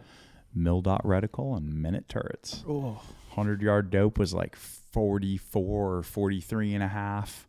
And it's like man if that thing got bumped and you had to zero it back out like the bottom was so mushy it was like you weren't really sure exactly where you're like i think this is it but you could always kind of go one, you know a quarter minute or more like so mil, it mil so- reti- reticle and and Oh, a minute MOA turret. yeah, why would they? that like, was they the still, standard People man still Everyone do that, did and I don't understand. It it wasn't really the standard. It was the Navy. i think the army was doing the same Oh, were they? everyone was doing that I So it just started with I the mean, Air Force. there are still people that are companies that offer options that are minute turrets and mill reticles, and I Really? do not Guys, understand it. It's well, it's because guys can't get past, you know. So they learned a minute is an inch at 100 yards, Mhm. and so when they go zero their their hunting rifles, they're like, oh, I need to come right three inches and up, you know, two inches. Okay, right three, up two, and it, that's an easy thing. Once you understand mill mill or minute minute, which really it wouldn't matter if Yeah, it's- if you lived in a a vacuum, it wouldn't matter. Yeah. Yeah. it's a- But what I tell guys is, hey, you don't live in a vacuum, and you are going to train with other people. And predominantly, everyone is running mill equipment. I mean, mm-hmm. like that. That I've so I have a replica of that rifle that I went through sniper school with, and it's got that same fixed 10 power scope on there. But I could take that out and I could spot with that scope Yeah. with you shooting the most modern, you know, new Razor HD3, what, whatever you're you're using. Yeah. Like you could, I could spot Well, for it's you just 'cause we're, math. we're speaking the same language. Whereas if I had a minute, you know, a minute reticle and you have a mill reticle, then I'm trying to do math in my mind and Yeah, and the- that sucks. I mean, I agree. We we even ran into that some. We were out in Wyoming doing some stuff. So, at the command, did you ever? So you deploy as a sniper then? Like, did you? oh yeah, do the, yeah. and, and what was your setup then? I had a recce rifle for nine. I mean, I, I so I had I had an SR twenty five. I had a uh, I had a Win Mag, I had a Mhm. fifty cal. Never used the fifty cal. Uh, You didn't shoot any vehicle. Oh my god, I'd have had to shoot something with that fifty. you have to carry it A though first. no one, no one did anything with fifties, or Oh. very few guys Mm. did. Um, but the o- over everything, guys, guys carried recce rifles, which was just our our gunsmiths throwing together uh, just off of normal Colt guns. You know, I, I believe they're Lalcha, you know, one and eight uh, stainless steel barrels, and then we are putting the the B Myers flash suppressors on there, and then well, and then and then we had the OPS Inc can for a while, so it recessed a little bit, and then Yeah. just the the Knights, you know, Reed Knights quad quad uh, rail tube, and then uh, at the very beginning of the war, we had a couple Leupold very power variable power scopes, and Yeah. then as soon as the two and a half to tens became more proliferated, it was just all all Nightforce so two and a half when you guys went to Nightforce, yeah, and then Two- and then yeah, I like. I have the uh, two and a half to ten they're great scopes. upstairs. and Yeah. I actually have it on SR twenty five, but I've used it for hunting a ton. It is a great. It was way ahead of its time. It was compact, lightweight. Um, the power range is phenomenal. Yeah. like two and a half to ten is. It's not that different than my my newest hunting scope from Swarovski is a one point something to thirteen, but that's Wow. just Oh, probably yeah. because technology's gotten better. But it's that's pretty much the same range. But this scope's bigger. It's but the actually one power wider. is is is good though. I mean, to me, like there's a big to me the the one you know the, the one to six, the one to eight, and now the one to ten just killed the two and a half to ten. yeah. I for me, I I would go three and a half to fifteen if I wanted. If I wanted something, I wouldn't do any two and a half to tens anymore. I would go three and a half to fifteen if I wanted something a little bit more, because fifteen power you're getting a lot.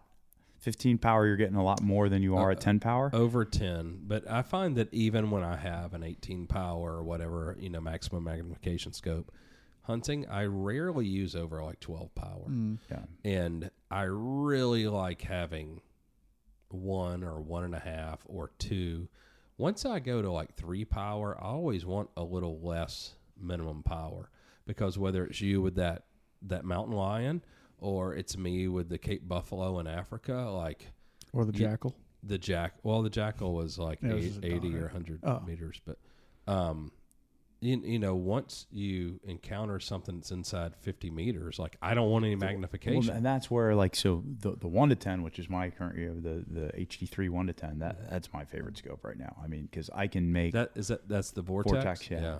um, so it's got a BDC and or not a Mm-hmm. BDC. Sorry, it's got a, a, a real Christmas tree reticle in it. So it's got mill and hash half mill hash marks going all the way down, and then it's got wind dots going out, um, and fully daytime visible red dot.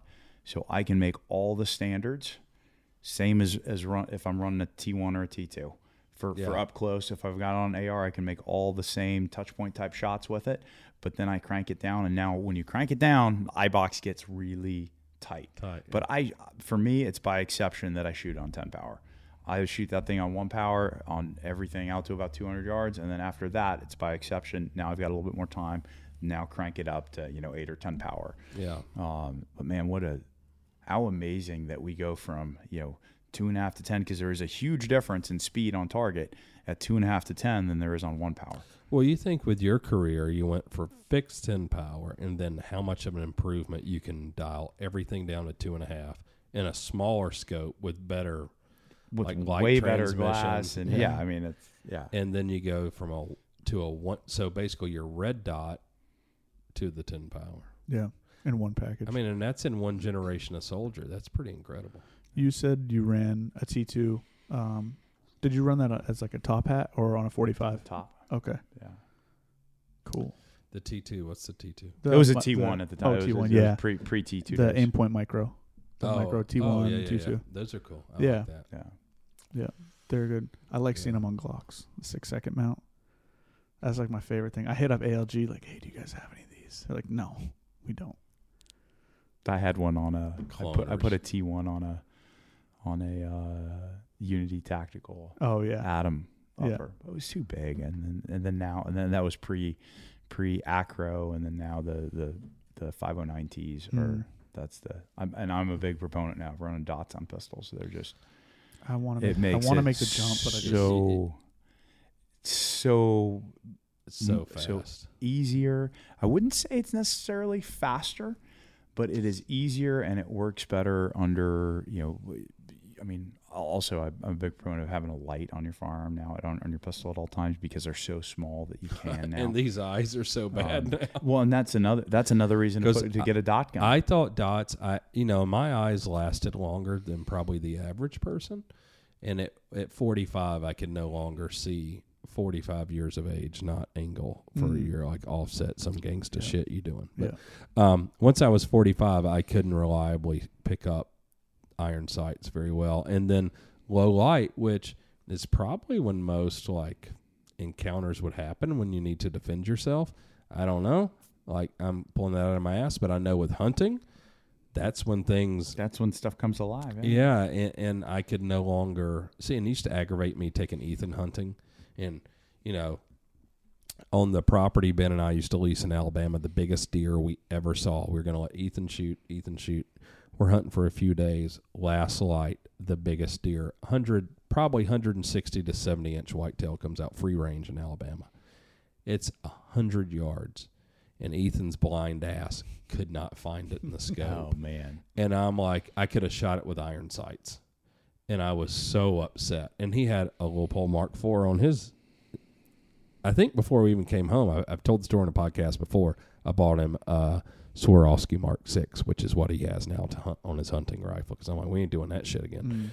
Mm. Um, but then when that started happening to me, that's when I got into dots on sight. So that's you know I only started shooting dots on pistol um, a couple years ago, and I don't really use like I shoot pistols because it makes me better at shooting a rifle, and then occasionally too if it's a gun that I carry and we're at the range, I want to shoot a few rounds through it.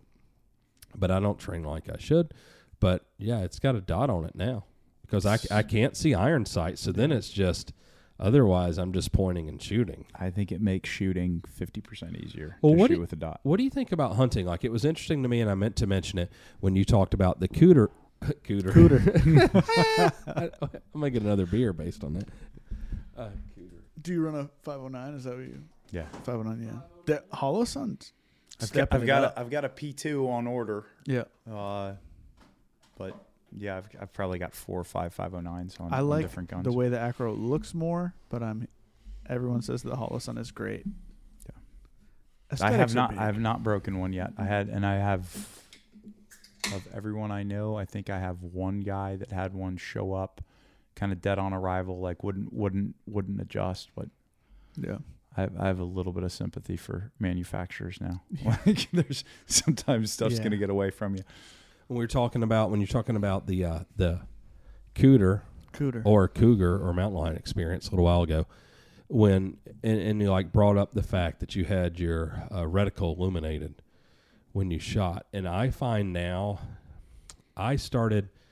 So I went to Swarovski after hunting with a friend that was sponsored by him and got to use his optic. And I was like, oh my God, these are way better than everything else for hunting. Like, you know, and this was five or six years ago, just the glass, and it was so much brighter when it mattered in low light.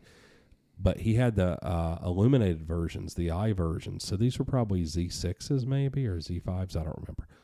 Um, but their dot was so small and so correct, and they have a low, low light setting preset to where it's very dim, but in low light you see it. And then they have a daytime setting. You switch it over to the other side, and it's brighter, and you can preset either one. But once I went to those, and my eyes started to fail me in low light, I would lose the reticle, and so the dot was important. And ever since I learned that, now even during the day, so I shoot with that, I train with that for hunting. But now even during the day, when I have full, you know, the sun's at the zenith. It, it's I use the dot, and it's became so much more instinctive. Even with the crosshair and everything, I can shoot. I feel more confident and shoot way faster. Yeah, Yeah. dots are great. I mean, they're, they're anything inside of 200 yards, you go, go with a dot. And then if you have time, you're like, oh man, what is that? I can't quite see it, and you can build a solid position. Then go ahead and crank up your magnification, and then you know, then potentially shoot your crosshairs. But I, I mean- even use it with the the magnification. Like I love the dot. Um, you know, it just became, and it's probably part of a training aspect. Like, put the dot in this position. Like, I want to shoot it on the shoulder, or behind the shoulder. That's where the dot goes. And even when I have a crosshair and I have time and I can dial up, like I prefer it. But you know, in a situation like you were talking about with the cougar, which happened to us kind of with the buffalo, or happened to me with the jackal. You know, one power, my minimum power. If I've got a two power or whatever, I have that dot on, and I just throw it up, put the dot, and shoot. Um, yeah, it Yeah. makes shooting easy. it, I mean, it makes it so much faster for me, for my eye to say, okay, there's the animal, bring the red dot there, pull the, tr- you know, rather than, you know, the crosshair is black, we place it here. I don't know. It seems faster. I prefer it. Do you use it for just about everything? It depends on. It really depends on what I'm doing.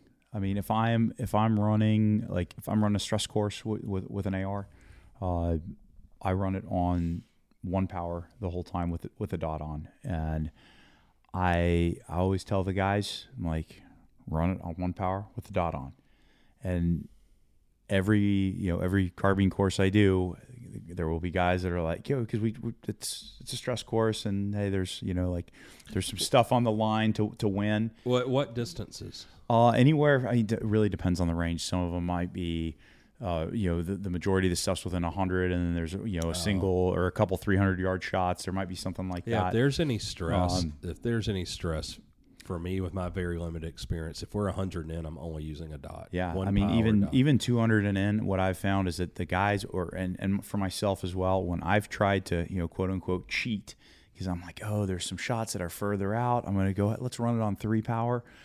It always slows me down because when I present and I'm trying to hunt for, okay, I'm going to shoot this target here and then this target and this target.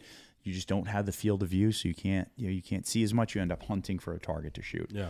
So I really I'm a big proponent of keep it on one power unless it's like legitimately it's a further shot that you know I mean it's a 300 yard shot you can still shoot it on that if, if it's a you know full size or, or even if it's PC steel because I know hey 300 yards. I just put the dot towards towards top of his forehead. I'm still going to tag the guy in you know center mass.